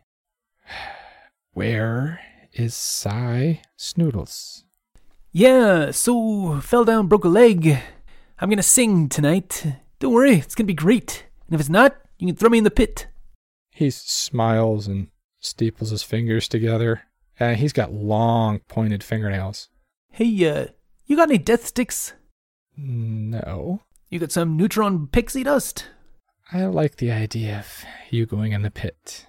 And I like Sensena Spice. You got anything nice? He kind of rolls his red eyes and just walks away. You can tell he's slightly annoyed with your father, who he thinks you are. of course. So you guys get all loaded up on the barge and get ready to head out. You guys are escorted over to a stage. They've got it set up in the main deck where Jabba's got his little, lack of a better term, large couch set up. It's not quite the same raised platform that he has in his palace room, but it's a, a very large plush couch that he's sitting on. And you guys are on the opposite side of the room. You see several bounty hunters in the room, as well as several Gamorrean guards. And they let you guys set up. And after a little while, you see the barge start to rise up off the sand and start heading out into the desert. You see several other smaller skiffs zipping around, and it's not hard to know which one has the uh, prisoners on it because you hear people talking about it. If you want, you can look out and you can see three prisoners handcuffed the two humans and the Wookiee, all with their guards around them. What would you guys like to do on the trip out there? It's a reasonable way to spend time on a barge. Lena's gonna like pace back and forth, occasionally look out at the prisoners and the desert, and then check back on Hennessy and Flipty, make sure that Hennessy isn't getting too inebriated because he's gonna have to perform. But she might know he performs his best when he's inebriated. Yeah, but I mean like pleasantly buzzed and not passing out drunk. So I'm standing by the little R2 unit and I'm I'm drinking one of the drinks that he's carrying on his head. I want to give him a look over and I want to beckon Flipty over to have a conversation with him. Flip had been um, piloting the his little drone around, sending it around to catch footage of the barge and get out and see if it could take a closer look at the uh, the prisoners and that sort of thing. But he um he sees Hennessy beckoning him over, and he he walks over to the R two unit, who is probably taller than he is, and he reaches up and grabs a drink for himself. Yeah, what's up, Hennessy? Hey, uh, Flipty, I think it's gonna be better if I do a little performance, sing a song before the uh, summary execution. Don't you think? I mean, I would think so, but like, I might run it past old Tentacle Head, and you know, work our little charm on him just to make sure we don't like get kicked off the stage or anything. You know what I mean? Sounds good to me. You go do that. All right, I will do that. I will get us on that stage. You get ready, buddy. I wink at him and take another drink and I eye this R2 unit. And Flip looks to find where Bib Fortuna is and braces himself for a talk with Tentacle Head. He's directing traffic, so to speak. He's organizing who's where, trying to keep people out of trouble. Currently, he's up near Jabba. Okay. He seems to be mostly approving who comes up to talk to Jabba right gotcha. now. Jabba seems very happy and kind of smug in his decision to execute this person is claimed to be a Jedi. He trots his way over to uh, to Bib. Hey, B- boss man. Uh, we were having a talk and we were thinking, given the momentous occasion, it might be good to have some music going out to the event and not just like afterwards. Uh, it cool if we uh set up and uh play a tune or two. Bib stops what he's doing and looks up from the little data pad he's got. and he's got those just the bright red eyes and those sharp teeth, and he kind of hisses, you know, why are they not already playing? Because we were told that we were playing after the event. He just kind of waves his hand. They know what they're supposed to do. Yes. Yes, they do. Could you just remind me what we were supposed to do? He gives you a look of utter annoyance. Mm, sounds about right. Just says, entertain people. That's what a band does. I mean, you'd think. All right. Uh, we'll we'll get on that. Very much wanting to get away from those terrible, terrible eyes. Bounces off to go let Hennessy know we should get performing because apparently we were already supposed to be performing. While you're having that conversation, Hennessy, Yep. you notice that R2 unit, he's not serving drinks. He's just standing near a window, just staring out the window. Doesn't he have drinks on his head? He does, but you think he should be moving around the room, serving drinks. He's just sitting there staring out a window, and most of the drinks that are on tray are empty. It's almost like he's decided he's going to be a table. Lena, you got come over here. You speak bleep bloop, right? You mean binary? Yeah, yeah, that. I never bothered to learn it. It's not a musical sounding noise. So, uh, what's this droid's situation? What's it doing here? He can understand basic. I, I kick it a little bit. Yeah, but I can't understand him. That's more important. She, uh, like, looks at the droid. Well, what are you doing here? The droid turns his dome and kind of looks at Hennessy for a second and then looks back over at Lena. Lena, make a perception check. This is going to be a very difficult because he is trying to deceive you. So this is R2. So it's going to be like two reds and a purple because R2 is pretty good at that. Okay, one failure, two threats. Wow. Yep, that sounds right. Basically, the R2 unit tells you in his beeps and boops, he's running out of power and can't move very fast. And you Uh. believe him. Okay. Hennessy, it's running out of power, and if it moves too much, it's gonna run its power down more. Maybe we should try to plug it in, if that works, or. Yeah, let's do that. I'm not so mechanically inclined, but, uh, you know, droid's gotta serve drinks, doesn't he? I guess. I mean, we could just toss it over. And then I look at the droid. Or you could just tell someone, says Flip as he bounces into the scene. I, I look at the droid immediately after saying, or we could just toss him over. The droid's dome looks right at Hennessy and he kind of turns and rolls very slowly away from Hennessy. but you notice he never goes far from a window. Hmm. And on the barge, all the windows are like they're mechanical doors that open and close. There's no like glass. Right. Yeah. They open up to let air in, I guess. Yeah. But does he cross to the other side, or does he stay on just this side? Uh, he's currently staying on the side you're looking out because all the other skiffs are on that side of the pleasure barge. Cool. I look out the window he was looking at. What was he looking at? Uh, make a perception check. Sure. Make it a hard check. Uh, it's three purple. And he's also been drinking? skiffs moving around. That's a good point. So add a black die in. Sorry about that. Uh, one failure, three advantage. You can tell he was following the skiffs that are out there and watching kind of how they were moving, but you don't know if he was focused on any one particular skiff. Almost like he was watching the flight pattern. Huh. Okay. You can see them moving as they kind of zigzag, but for the most part, they all stay in the same formation. Mhm. Okay. You know, Flip just walked up and started talking to you, so he's there now. Yeah, so the tentacle head said, yeah, we should be playing. He was actually, it's kind of, well, I don't like him very much. but yes, we can play and we should be. Okay, so uh, head on over there and get those Nar Shaddaa wind chimes set up. Just hang them off that rafter there and that beam right by the window, and they'll make a nice little uh, sounds in the in the wind as they flow and blow. And then, uh, Yeah, and I'll go tune up my Xantha. I uh, I tootle a little bit. Yeah, sounds good. I'll uh, I'll get that I'll get that set up and uh If only they had a mood synthesizer or something, but you know, what are you gonna do?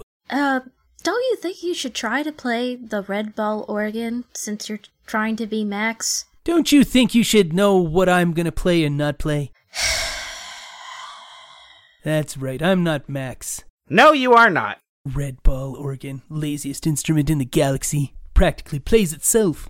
Yeah, Lena, can you uh can you lend a hand with these chimes? I can't reach that. Uh, I'm not. Of course, Flip T. And then she starts hanging them up. So you get the wind chimes hung up. Hennessy, you walk over, and there are other band members that are up on the stage, and they've all got their instruments. And now that you walk up there, they're all looking at you, waiting for Max to start the show. Oh, who are you guys? oh no. Hennessy, you, you notice a uh, Kitonak walk up, and it's a kind of a large humanoid shaped race. He's got a large mouth in the center. It almost looks like kind of like a snout on the top, and he's got three fingers on each hand. Uh, you know the guy, he's playing a Chindinkalu flute, and he walks up and looks at you. Max, are you okay? We've been waiting for you. Listen, buddy, I'm not Max, but I'm here to play. So if you can pick things up in the key of B flat, let's get it going. Uh, tempo about 120. You got it? Watch me for the changes and try to keep up. He looks at you and looks at the rest of the band and just kind of shrugs his shoulders and looks around the room. We need to keep them entertained, so lead on. I tune my Xantha briefly while eyeing the desert. Uh, how far out do we think we are? So far, probably five or ten kilometers. This barge is not moving that fast. No. Almost like Jabba wants to savor his victory and have a little party beforehand. That makes perfect sense to me. Uh, so I tune up my instrument. I uh, I nod to Flipty and say, uh, "Water, water." I assume he is asking for water and not some other weird code word. Uh, I don't know if we've got another code word other than water. Water. All right. Yes. He. Although like, we really should have a code word. I know, right? He. uh He's like on it. He swipes some water from uh, a station nearby and brings it to Hennessy. So listen, buddy. Do you want me to? If I start singing here, things are gonna light up real quick. So, you know, you get uh, Lena ready, just in case um, this doesn't go well. Yeah, yeah, yeah. Uh, that's uh, that's a good idea. I'll uh, I'll watch the exit. It's gonna be my second or third song. That'll be the one that uh, probably will light this place up. Oh boy! Like dried bantha fodder. Does he know what these songs are called? I mean, he's heard most of his set list, but this doesn't seem like the Hennessy of old. This seems like um, a much more alert Hennessy than you may have seen for the last little while, like saving and uh, doing something with his dad, and then getting in here into Jabba's palace and seeing all of this evil and a bunch of dark things happening, and then the Jedi being connected with it. That there's something, maybe a bit of a fire's been lit in your old friend. All right, well, you do you, buddy, and uh, I'll be sure to catch it all on tape. On the HoloNet. On yeah, the Holo, yeah. yeah. Broadcasted live. All right, broadcasting live.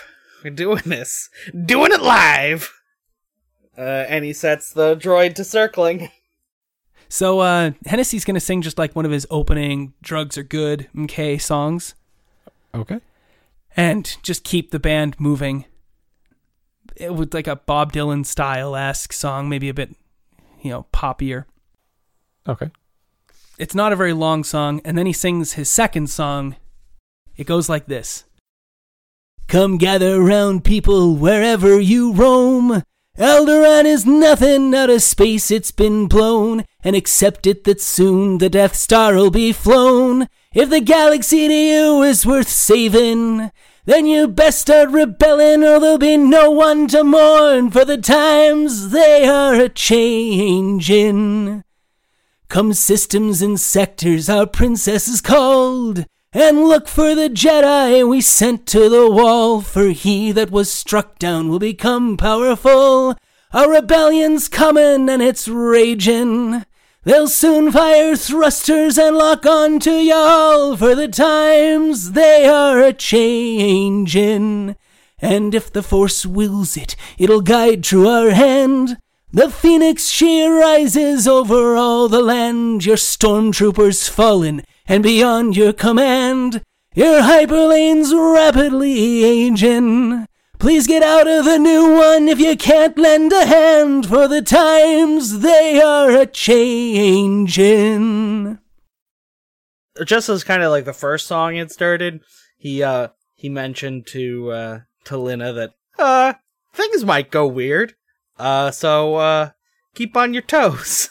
Yeah, and then she would be nodding and have the glaive at the ready and stay vigilant. As the song wraps up, the crowd is quiet and kind of looking around, and you get some clapping.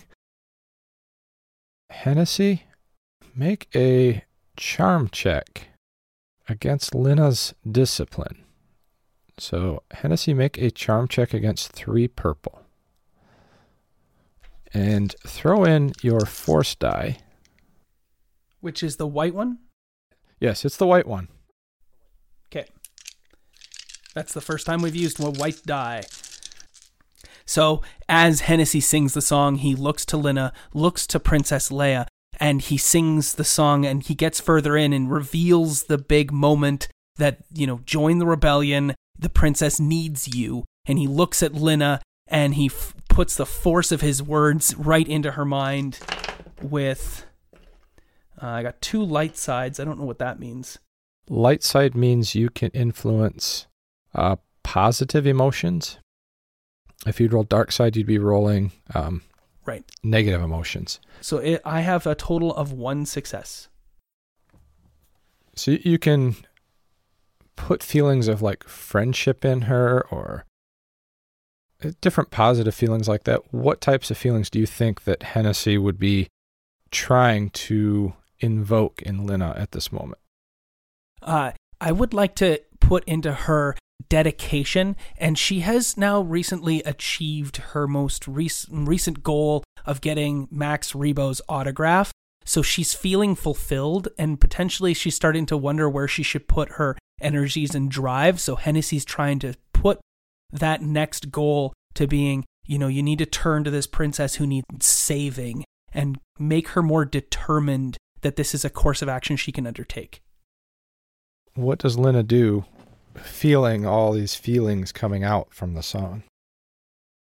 And I think that listening to that song, Lina thinks back about a lot of the horrible things that the Empire has done and sees what Hennessy is saying and is like, yeah, I'm a warrior and I can help change this.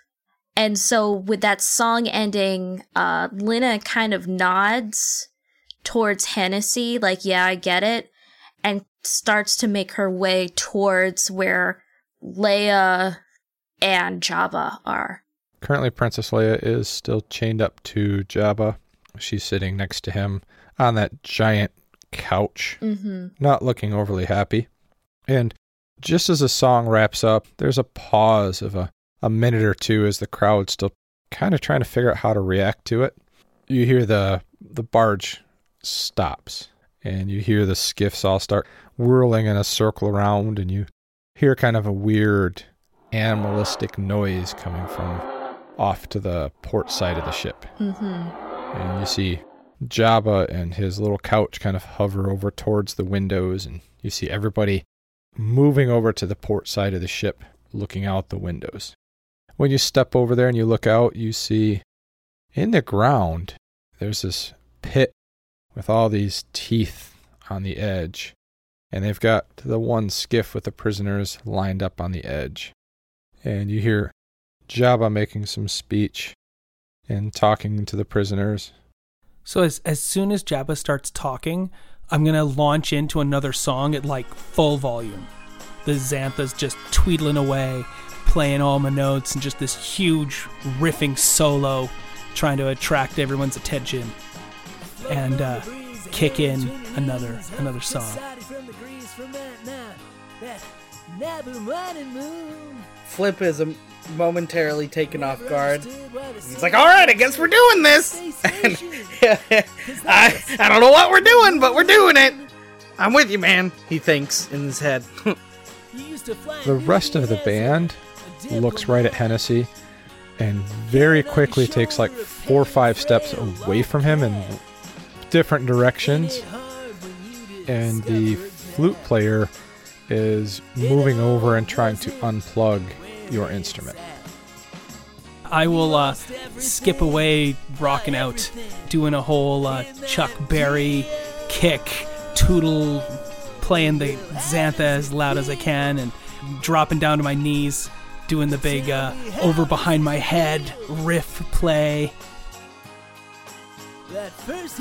Uh, Flip, you notice a few uh, guards starting to move towards Hennessy. He's kind of along for the ride, and if this is the ride that Hennessy wants to take, we're taking it. Sure as hell, now that they're recording this live, and no doubt has lots of viewers, I imagine, at this point, given some of that, the hollow hashtags he used. Um, and so he's going to try to pull some shenanigans, obviously not fighting them, but uh, to stall them or impede their movement. What does he say? Oh, he's not saying anything. He's trying to take action. Like, he's a small little bat boy. He isn't going to say anything. He's probably going to look into the camera really quickly. He's like, watch this! I'm going to flip a light side point to create something in the scene. Okay. And so the the wind chimes are set up to be up like a, a really makeshift pyrotechnic situation, and uh, one one of few kind of things that they're trying to make as a hallmark of the of the band, an idea that maybe Flip had. Okay. And so he's going to set those off, if that works for you, Chris. Absolutely. Yeah, there's all sorts of explosions all around them and fireworks, and they all look around and Maybe they're not secured tightly, so where they're hanging from, so when the fireworks go off, it breaks their bindings and they come falling down on top of guards or a guard. Yeah, you've got a couple Gamorreans that are getting hit with little sparks and some fireworks, and they don't look very happy as they deal with it. And the room is just silent as this is going on, and other than the sound of Hennessy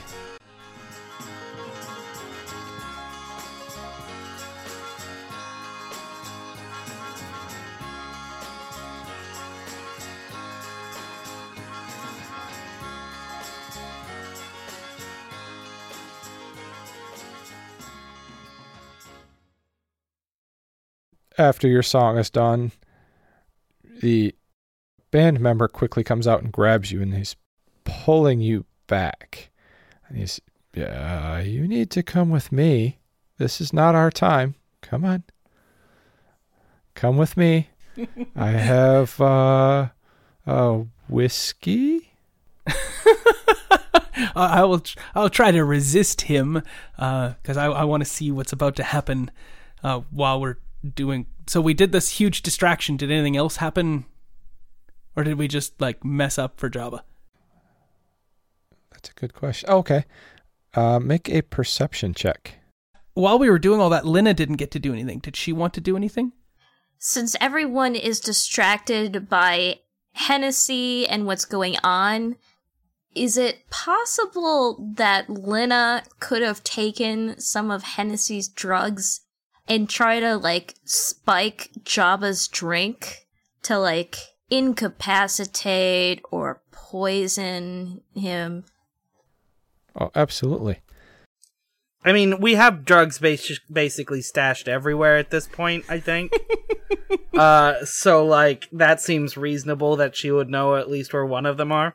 Also, really quick, Chris, can I can I make a perception check as well? For sure. Yep, right. it's two purple. I have three successes and nothing else. Okay. We'll do the perception checks first, and then we'll get back to what Lina's doing.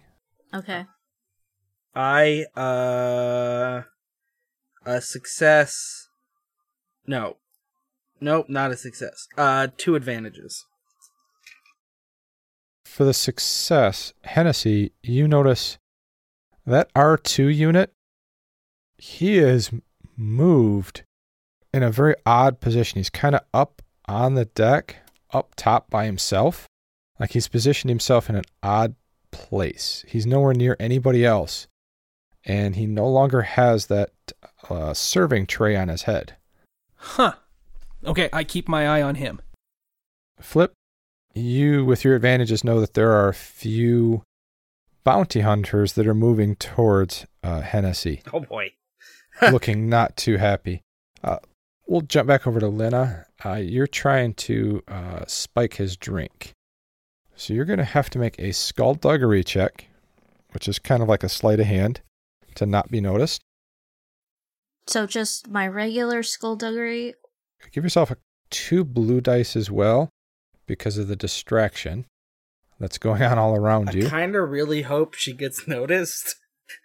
Not because I want anything bad happen to Lina, but boy, would that be exciting. Um, you're going to roll your skullduggery, add in two of the blue dice, and the difficulty will just be two Oh, okay. purple. The end result is four advantages. Whoa! You drop the little vial of chemicals into Jabba's little hookah that he's always smoking, and you don't get noticed. But as you're paying attention, you notice Jabba is smoking it, and he just kind of smiles and looks a little happier. Oh, dang it. You know, based on Hennessy, if you can drink three beers and it gets you feeling good, it takes like eight beers for Hennessy. Mm-hmm. You may not have put enough in there to affect Jabba and his metabolism. Well, not just the metabolism, his size. Mm-hmm. Your advantages are you don't get caught, but you don't quite put enough in there to really Yeah. affect him. Could some of the advantages come out to her also being closer to Leia? Yeah, Yeah. oh, for sure. Yeah. If you want to have an interaction there. Yep, uh, for sure. Quick, whisper something to Leia. You're right there. Yeah. Um see, it's interesting cuz she just tried to poison Jabba and then it didn't work and she's kind of just like kind of looking at Leia almost like if there's something almost a non-verbal communication she can try to make with her. Yeah, you could nod and point to your glaive and just kind of point to her and let her know that non-verbally that you're with her. Yeah. She's good at reading people, so she gets the message and nods back at you and kind of smiles. Uh, Hennessy, you're watching the uh, R2 unit up there on the deck. He seems very intent on watching what's going on below. And you hear uh, there's a protocol droid up there, this gold protocol droid who asks the prisoners basically if they have one last chance. Is the gold protocol droid like on our sail barge? Yes. Yeah, he's up in one of the windows. Is he away from where are the guards and the musician are trying to get to me? Can I go over to the gold protocol droid and see what's going on from that vantage? Sure, you could slide over there.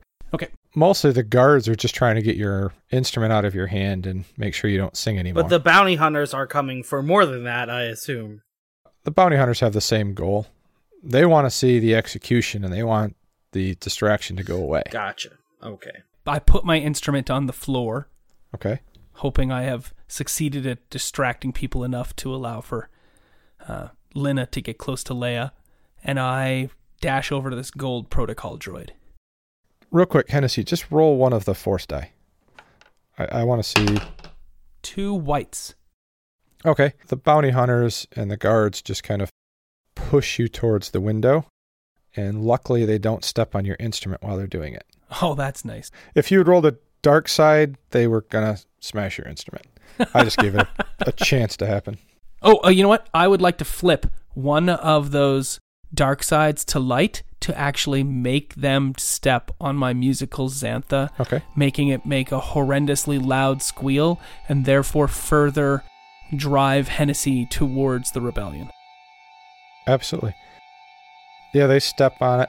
Matter of fact, one of the bounty hunters picks it up and breaks it over his knee and just snaps it in as many pieces as he can and just drops it at your feet. And it's definitely Bossk. Yes.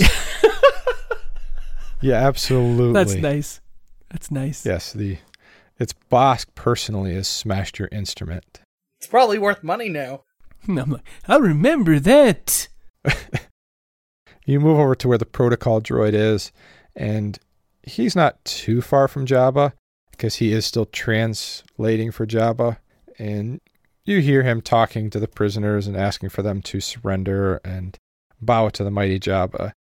And then you see they push out the human dressed in black clothing to the edge. And that's when one of them pushes with kind of a large axe, trying to push this man off the edge, who spins, catches his hands, jumps up, lands on the deck. And that R2 unit that Hennessy you've been watching, you see him launch a silver object out. And all of a sudden, chaos breaks out as a lightsaber erupts, and a battle starts happening all around you guys. As the bounty hunters and all of Jabba's guys realize the Jedi's not going down without a fight. Nice. Can I make perception check? Take a really slick pan shot with his drone following the lightsaber through the air. Oh, for sure. You don't need to make a perception check. That happens. You can even get it in super slow motion as it's spinning, and you follow it all the way down. You know, you get it in the Jedi's hand as he grabs it and Yep. pushes the button, and again, in super slow motion, as the lightsaber erupts into its green beam. And when the lightsaber goes off, it's just like, well, kriff me! Lena would see that and be like, I want one of those. Chaos is erupting around you as all sorts of uh, lasers are being fired and blasters are going off all around you. And Lena, make a perception check. And this is just a one purple difficulty. Uh, two advantages. Huh. after a couple minutes of the chaos, all of a sudden, all the lights on the barge in the room you're in go off and all the doors close. And Lena, you get bumped into and pushed a little bit as Princess Leia is moving past you. You notice that there are a couple of guards around, and Princess Leia says to you, Now is the time. Okay. And she points at the guards and then points at your glaive. You very clearly know that she wants you to attack those two guards. Lena will attack with the glaive. The amazing glaive. What's it look like? So uh, imagine a long pole with this really cool blade at the end. It's just a little bit more axe, but it's curved and uh it's a pretty good glaive. So we're going to go ahead and just drop into initiative. In this situation, I would say you guys were probably not expecting a fight. So you're going to roll your vigilance score. There's no difficulty dice. Just tell me your Okay. uh, if you have any triumph, successes, and advantages, whatever the total is. Okay. Based on my perception, though, I am aware that combat's about to start, though, right? Because I saw the lightsaber get shot into the air. And to be fair, I was also recording the That's lightsaber true. getting Uh, you shot could roll into the cool then. Cool is when you're expecting a fight. Uh, vigilance is when you're not. Oh, that's interesting. Yeah. I didn't realize that. Oh, that kind of makes sense, yeah. I'm gonna stay with vigilance because that's better for me. Oh, that's fine. I have one success and one advantage. Okay. Uh, would you roll Hennessy? Two successes and two advantage. Okay. What did Flip get? Two successes.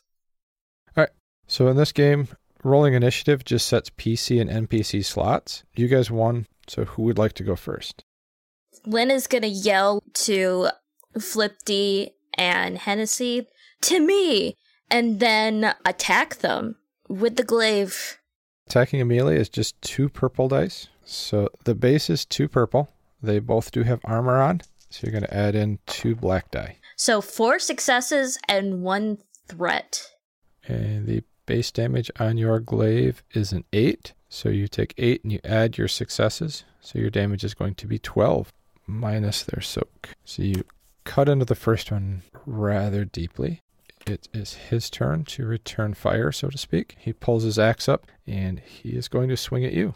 Okay, so she's gone out and is stab them really quickly with the melee weapon, and then they attack me. Okay. And he swings the axe and he hits you, doing seven wounds minus your soak. So you're going to take two wounds total.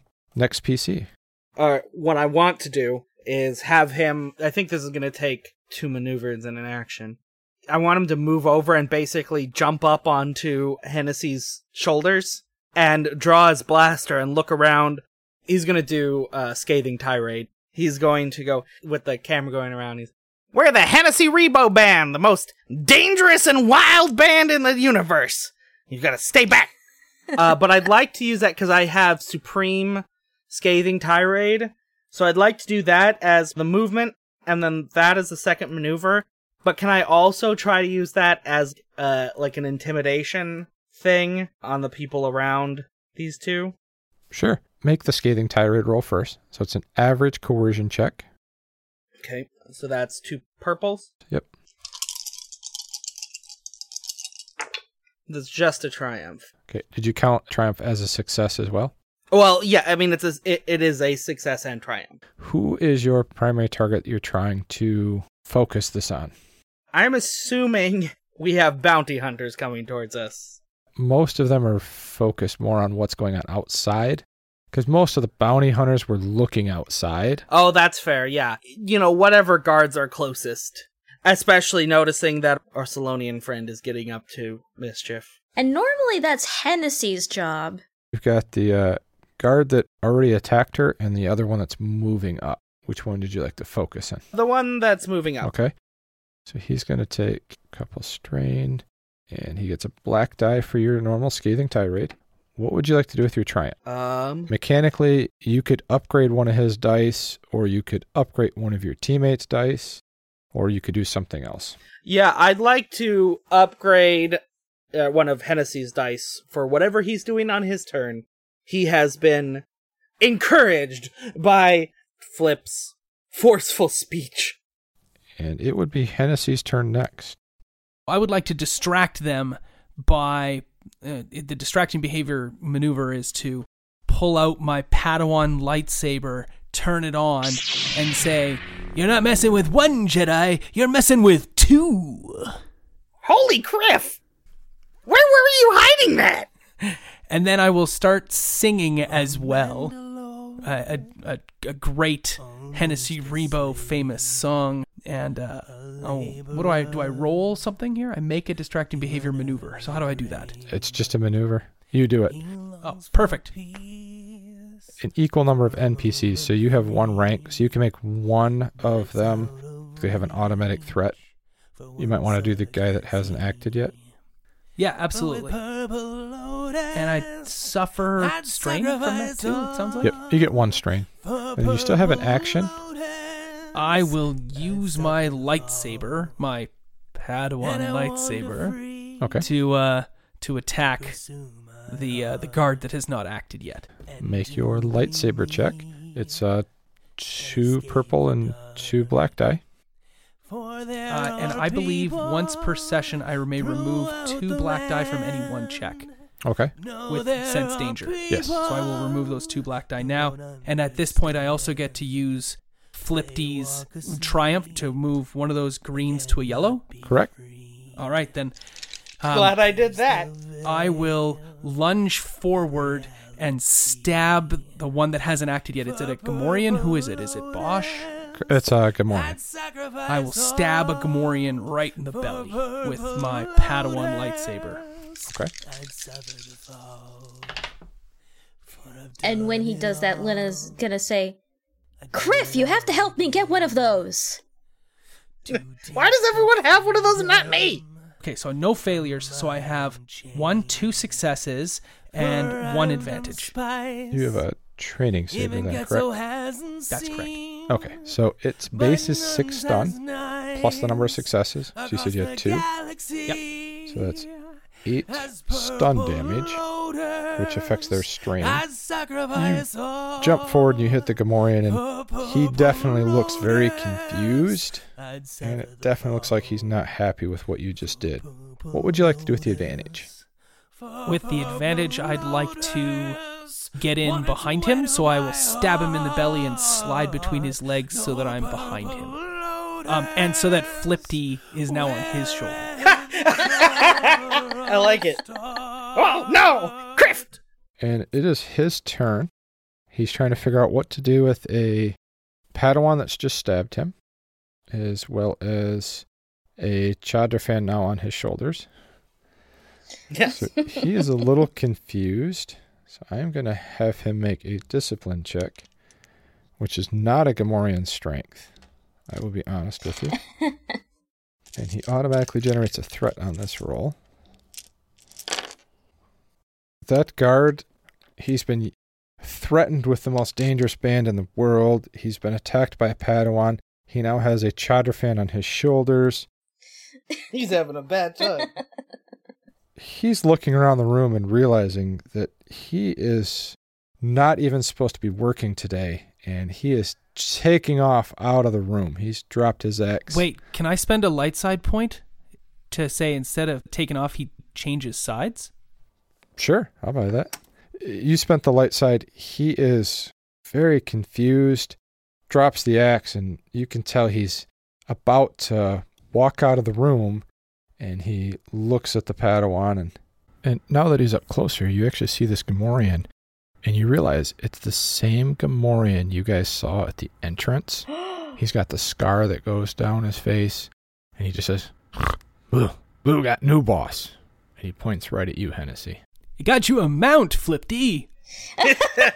Ride him to glory. It's a good one. I like it. What the heck? I like him. Linus is gonna have this completely like what like look on her face. All right, so we are back at the top of initiative order. Who would like to go next? I have another idea. He wants to take a maneuver to temporarily jump from this mount onto the other shoulders of the other Gamorrean. Okay. And Hennessy taught him one phrase in Gamorrean, a tap dance essentially, that's just the most insulting, uh, threatening thing in the Gamorrean tongue. And he tap dances that right on top of the Gamorrean's shoulders. Okay. And I'm going to use that as a scathing tirade again. For sure. Roll the uh, scathing tirade. Okay. And that's two purple. And because of the maneuver and kind of jumping around, give yourself two black dice just because you're jumping around and doing things like that at the same time. Yeah, one of those black dice gets taken off due to my coercion. Fair enough. Well, that's interesting. So that is another triumph. Okay. Ooh. And two threats. Uh, did you still succeed though? Yes. Okay. So he gets a black die. He takes more strain. What would you like to do with the triumph?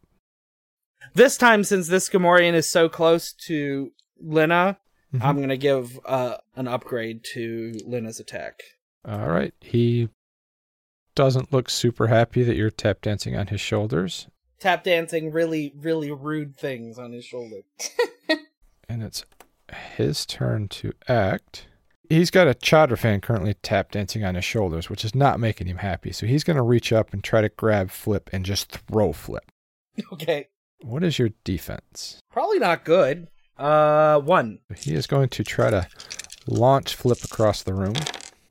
So he is reaching up, and Flip, you're managing to kind of just keep tap dancing from one shoulder to the other. And Gamorreans have these short, stubby Yeah. arms. They're huge and powerful, but they're not very agile. And as you're up there, you kind of learn that a Gamorrean probably can't scratch his own back because his arms are too short to even grab you off his shoulders. Yeah. Nice. And uh, who would like to go next? Probably me, if that's okay. Lena, you see a Gamorrean trying to grab Flip, not successfully grabbing him. Flips up on his shoulders. He's trying to grab him, and he's not successfully grabbing him. Mm-hmm. And I'm going to flip over a Dark Side because at the same time, you get bumped into by Princess Leia as she's kind of running a circle. And you notice she has looped the chain around Jabba's throat and she's starting to pull on it. Uh, What would you like Save to do? Jabba. is there No. anyone trying to stop her from choking him? Not currently, other than the Gamorrean guard that is trying to grab Flip. Nobody else has come over to help you. What's old Tentacle Head doing? He's not in the room. Okay. Oh. So, uh, attacking this Gamorrean guard will help Flipty and Leia, possibly. Correct. Okay. So yeah, she's gonna attack that Gamorrean guard again. With the glaive, again, with a sweeping, slashing, melee motion. Okay. You get an upgrade from what Flip did last time. So one of your green dice becomes a yellow. You're going to be rolling two purple and two black. Wow, two successes, one advantage. Okay. Yay. So it's eight plus your two successes. So you do uh, 10 damage. Yay. Could you just describe to us exactly what Lynn does to this poor Gamorrean that causes his body to fall to the ground? Knock him into the Sarlacc pit. She kind of slashes at him and she puts so much force into it that she like slices his arms off and he just falls backwards. Fortunately, Flipty lands on top of him. She has unarmed the Gamorrean. Well done. Well done indeed. All right. What would Hennessy like to do? You've watched uh, one Gamorrean step up next to you with his axe. He seems to be uh, your new best friend, and one Gamorrean fall to his death. I'm gonna tell the one Gamorrean to kill Jabba as my maneuver. Okay. As you say that, you look up and you see Yeah. Jabba's tongue is sticking out, and he's holding on to a chain that's currently choking him. And you see Leia back there pulling as hard as she can. And the Gamorrean, he's going to listen to you, and he Help the lady out. She's uh pulling a chain. It looks a little hard to. You you're strong. Go tug on it. And um, I think I want to. Where's the sail barge being driven from? Up top is your flight controls. I'm gonna move up top then. That's what I'll. As you're going up, you see several of the bounty hunters are pushing open the windows, and a couple of them you see they push open the windows, and you see their feet immediately start to kick as they get pulled out and thrown off. And you can tell that going outside may not be the best place for a bounty hunter to be right now. No, that doesn't sound good at all. Good thing we're not bounty hunters.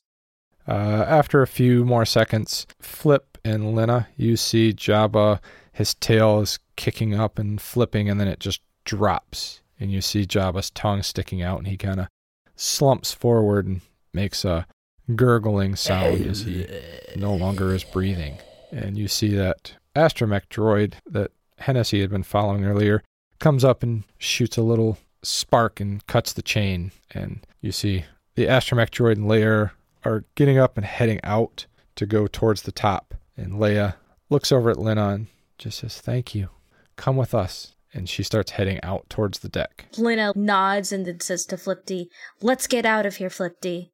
Yeah, uh, this, um, seems like a bad scene. He makes sure to get a close up of dead Jabba with his camera, which was totally recording him being choked, like, the whole time. Absolutely.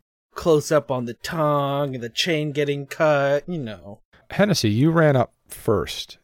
You get up top and you see the Jedi. He's fighting several bounty hunters, and you notice that there's a skiff off to the starboard side, and it looks like there's a few bounty hunters that are exiting the skiff to try to jump in the fight, and that skiff is sitting there all by itself. Hmm. Okay. So there's an empty skiff that I could probably jump to. Yeah, you would have to jump. It's not a huge jump. Okay. And who is currently driving or floating or flying this skiff, this barge? It looks like there's a Weequay who's flying it, and it's a species that mostly in deserts. They've got little horns, and their face looks kind of uh, almost dried, almost a little mummified. Yeah. And he's just sitting there, kind of holding the skiff in place. Hmm. Okay. And there's no real combat that's here on this. The, all of the bounty hunters are moving against the Jedi and his allies. Correct. It's odd that they don't consider a uh, musician much of a threat right now. Yeah, I'm thankful, even though I got my little Padawan lightsaber out. Um, I will continue to sing. I'm still singing the whole time. I will. If I make the jump to the skiff, am I gonna be able to use it to like ram a bounty hunter into the Sarlacc pit or something? Will I be able to use it in some? Sure. Okay, Yeah. so that's what I'm gonna do. I will take a couple of steps back, nod and wink at the guy flying the sail barge, and I'll say, "Hold it steady," and I'll leap for the other skiff Okay. Uh, make an athletics check. with two purple. Correct. Uh, one success. All right. You leap over there, get on the skiff, and you're heading over towards the controls. Yep. About that time, uh, Lena and Flip, you guys pop up on the deck. You see Leia, she heads towards the Jedi, and you see out of the corner of your eye, you see Hennessy leap onto a skiff in the other direction. Flip the heads towards Hennessy and that skiff. Yeah. Okay. Uh, how far is the skiff away? Three, four meters. Not too far. Okay. Caught up in the adrenaline of the situation, he moves to make a leap onto it. Okay. Can I spend a dark side to start the skiff, not knowing Flip is jumping to me and moving the skiff out? Yes, please do. Please do. You beat me to the punch because I was going in that direction. Oh my gosh. I really like this. Since um anyone want to take a guess as to what Flip's athletics is? Oh, low? Uh uh low, very low. It is a one green. Wow. Yeah. Well, and I think uh, Flip's only three foot tall, so a Yes. a three meter leap, Yeah. which is ten Yeah. feet, is probably not the easiest for a short Chadra fan. Yeah, this is gonna be a one of those cartoon moments where it's like adrenaline, adrenaline. Oh no, what have I done? Uh, you're you're Neo, the first to jump off the cliff, off the building. So, uh, So what am I rolling for this leap? make an athletics check. It's going to be uh, a red and a purple. Since Hennessy Cool. is moving it away, that's increased the difficulty. Yeah. Dope. This is gonna go well. Uh, it doesn't go well. it does not go well. It's actually, yeah, that's just a failure. Uh, no advantages or anything. Uh, nope. It was two advantages and two disadvantages. Okay. So, Lena, you see uh, Flip go running towards the edge, uh, leaping off, trying to jump on the skiff that happens to be moving back slowly. And you see Flip not make the leap.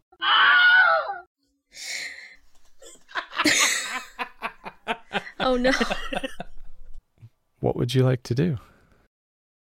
Me? Yes. Is he hanging on the side at all, or?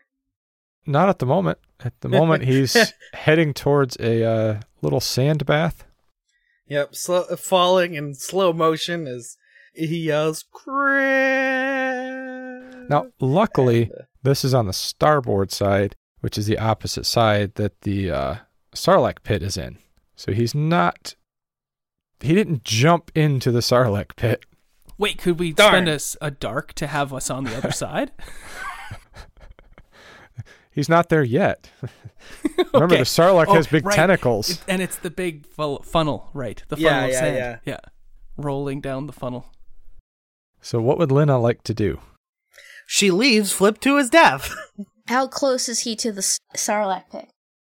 Well, he hasn't quite landed yet. yeah, imagine we're in slow motion right now. You just saw him fall.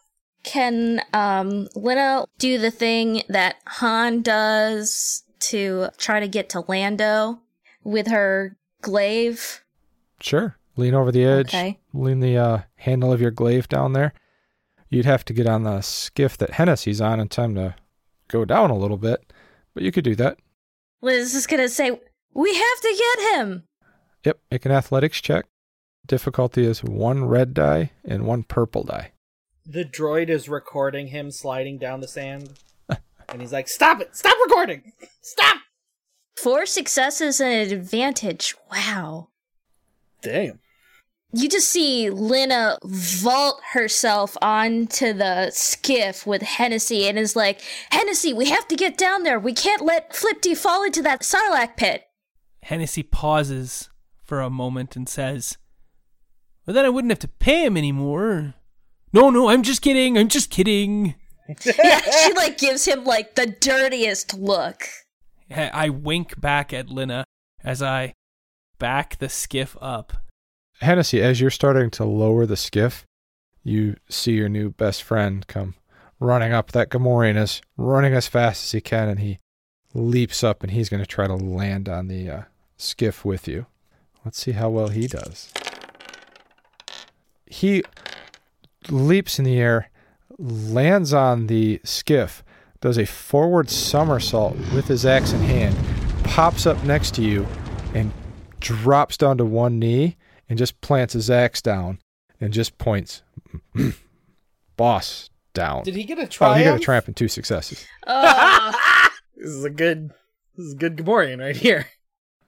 and you uh, angle the skiff down, and Lena leans over, and you've got the um, glaive, and you're pulling Flip up. You know, you landed in the sand, so it was a softer landing, Yeah. not the most pleasant. There was a little bit of sliding and scrabbling, but yeah. and you pull Flip back up on the skiff. And about that time, you hear large deck guns going off above you guys, and you see the barge starts uh, blowing up and exploding as somebody has fired the deck guns directly at the ship. Stupid astromech. And Hennessy, you're piloting, I'm assuming. Yep. Hennessy will pilot. He says, uh, the stupid astromech. What are you blowing up a perfectly fine barge for? Nice jump, Gronk. You get a thumbs up from the Gamorrean as he's still kneeling next to you in that action he pose. Just, he just winks at me, which is Gamorrean thumbs up. There's gonna be a daisy chain of Hennessy trying to flirt with Lina and Gronk now hitting on on his new boss, uh, Hennessy. Hennessy will flirt with Gronk as well. He's pretty pansexual. He's uh, Yes, I'm sure. He loves all of love. Yes. Um, do you need me to make a piloting check? Because I would like to turn the barge and drive it underneath the exploding barge to get onto the other side where all the action is. Okay. So you're going to roll piloting planeteer. Yep. And you have an exploding ship above you. So that sounds like a hard task. So you've got uh, three purple coming your way. Okay. Um, and I'd like to. Can we get a light side point to give him a bonus by flip scrabbles up the glaive and jumps up to the front of the, the ship and starts pointing out as like debris starts raining down for uh Hennessy to dodge. Does he Go left, go left, right, right, left, right, oh down! No, we're on a boat. I gotta say starboard and port. That doesn't matter right now. No, proper protocol must be obeyed. So uh, upgrade one of your dice, one of your green die. I have. I got a triumph. Nice. Uh, just the triumph and then a threat. Yeah, you make it to the other side. The uh, skiff takes a little damage. Uh, the threat, so there's some system strain going on there, and you pop out on the other side. You pop out just in time to see another skiff comes floating up next to you, and you see uh, Princess Leia's there with the three prisoners you guys have been watching. One of them is the Jedi, and there's another person on there who doesn't seem to be a threat. Uh, he seems to be piloting the skiff, and you see as they extend down this long little tube that magnetizes on the bottom feet protocol droid, and it picks it up, and then picks up the astromech droid you guys have been watching earlier. And Leia looks over at Lina and smiles, and just points towards the nearest city, and kind of nods her head, directing you guys to go that way. Lena nods back and then yelling to the guy in the dark outfit and says, So where did you get that weapon from? He just kind of looks at you and smiles and just says, I built it. But now's not the time to discuss Explosion this. goes off in the background. Their skiff is starting to head off into the sunset. Yeah, Lena's like, That's fair. Hennessy, where do you fly the skiff to? Well, I'm torn. I kind of want to go save Boba Fett, but I'm not going to do that.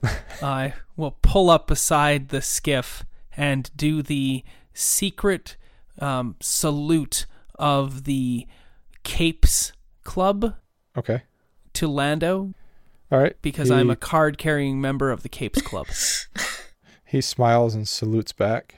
Flip, your camera pops behind the two skiffs as they go off into the distance in the sunset and go over a sand dune. And as they sail into the sunset, you hear Flip ask, So Gronk, uh, you play any instruments? Na- name's not Gronk. I'm Blue. And I'll learn. Lena pats Hennessy on the shoulder and says, You did a good job. and the skiffs sail off into the sunset. Well, as our heroes sail off into the sunset, joining the rebellion, I just want to take a moment and say thank you very much for listening, and I hope you enjoyed this as much as we enjoyed playing the game. I am Chris Berlew, the Game Master for the Redemption Podcast, a Star Wars AP set during the Clone Wars. I am also lucky enough to be a player on a Shadow of the Demon Lord actual play called Tales of Blood and Stone. I can be reached on Twitter at Berlew underscore Chris. The talented person you heard playing Lina is Keekers, also known as Be a Space Cat on Twitter and other social media outlets, is from the actual play Splinters of a Broken Sun, set in an original sci-fi slash fantasy setting, currently using the Fate system. The energy behind Flip T was provided by Jason from the Mouse Guardians podcast, an actual play of the Mouse Guard 2nd Edition RPG. Check their website out at mouseguardians.simplecast.fm. Last but not least, the brilliant mind behind Hennessy Rebo is Kyle, the DM and producer of Tavern Tales, a weekly podcast set in the Tales from the Yawning Portal campaign module. Check him out on Twitter at Tavern Tales DM. And because I couldn't fit the entire song in during the actual show, I'd like to leave you with a full version of Hennessy Rebo's So Why They Call It a Vice. Thank you again. It's not right that we're losing it all. Getting in a fight, you were right, but just might, might have been the thruster head. Chasing, chasing all your dreams, all your idle schemes. Winding up, ducking under blaster beams. Wondering if those, well, those were your screams. Lucky you didn't wind up, wind up dead. And say, do you, do you wanna make a deal? Well, how does it feel? How does it feel? That first hit is spice. It's like sugar, so nice. There ain't no price. Why they call it advice.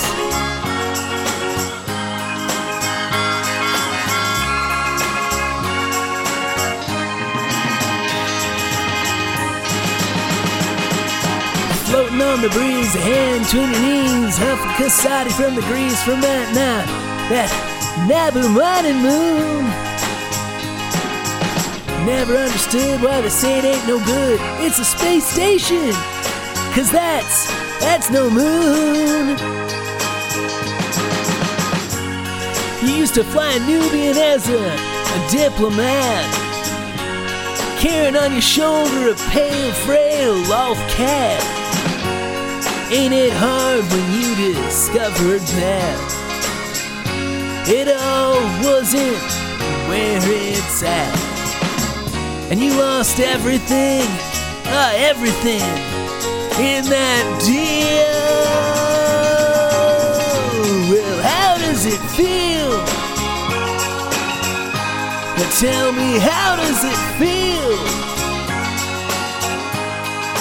That first hit of spice, like sugar, so nice. There ain't no price. So why they call it advice?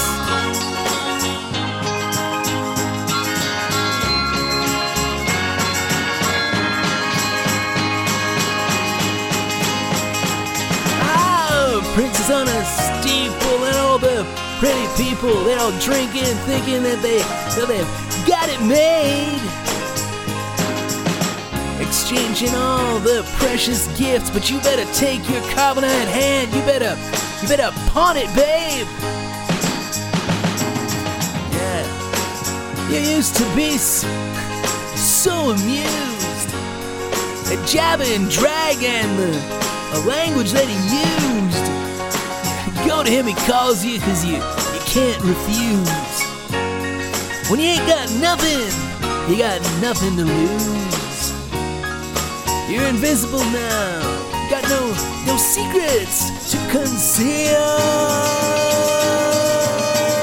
Well, how does it feel? Yeah, how does it feel? Jabba's palace so nice, like sugar spice. There ain't no price. So why they call it advice?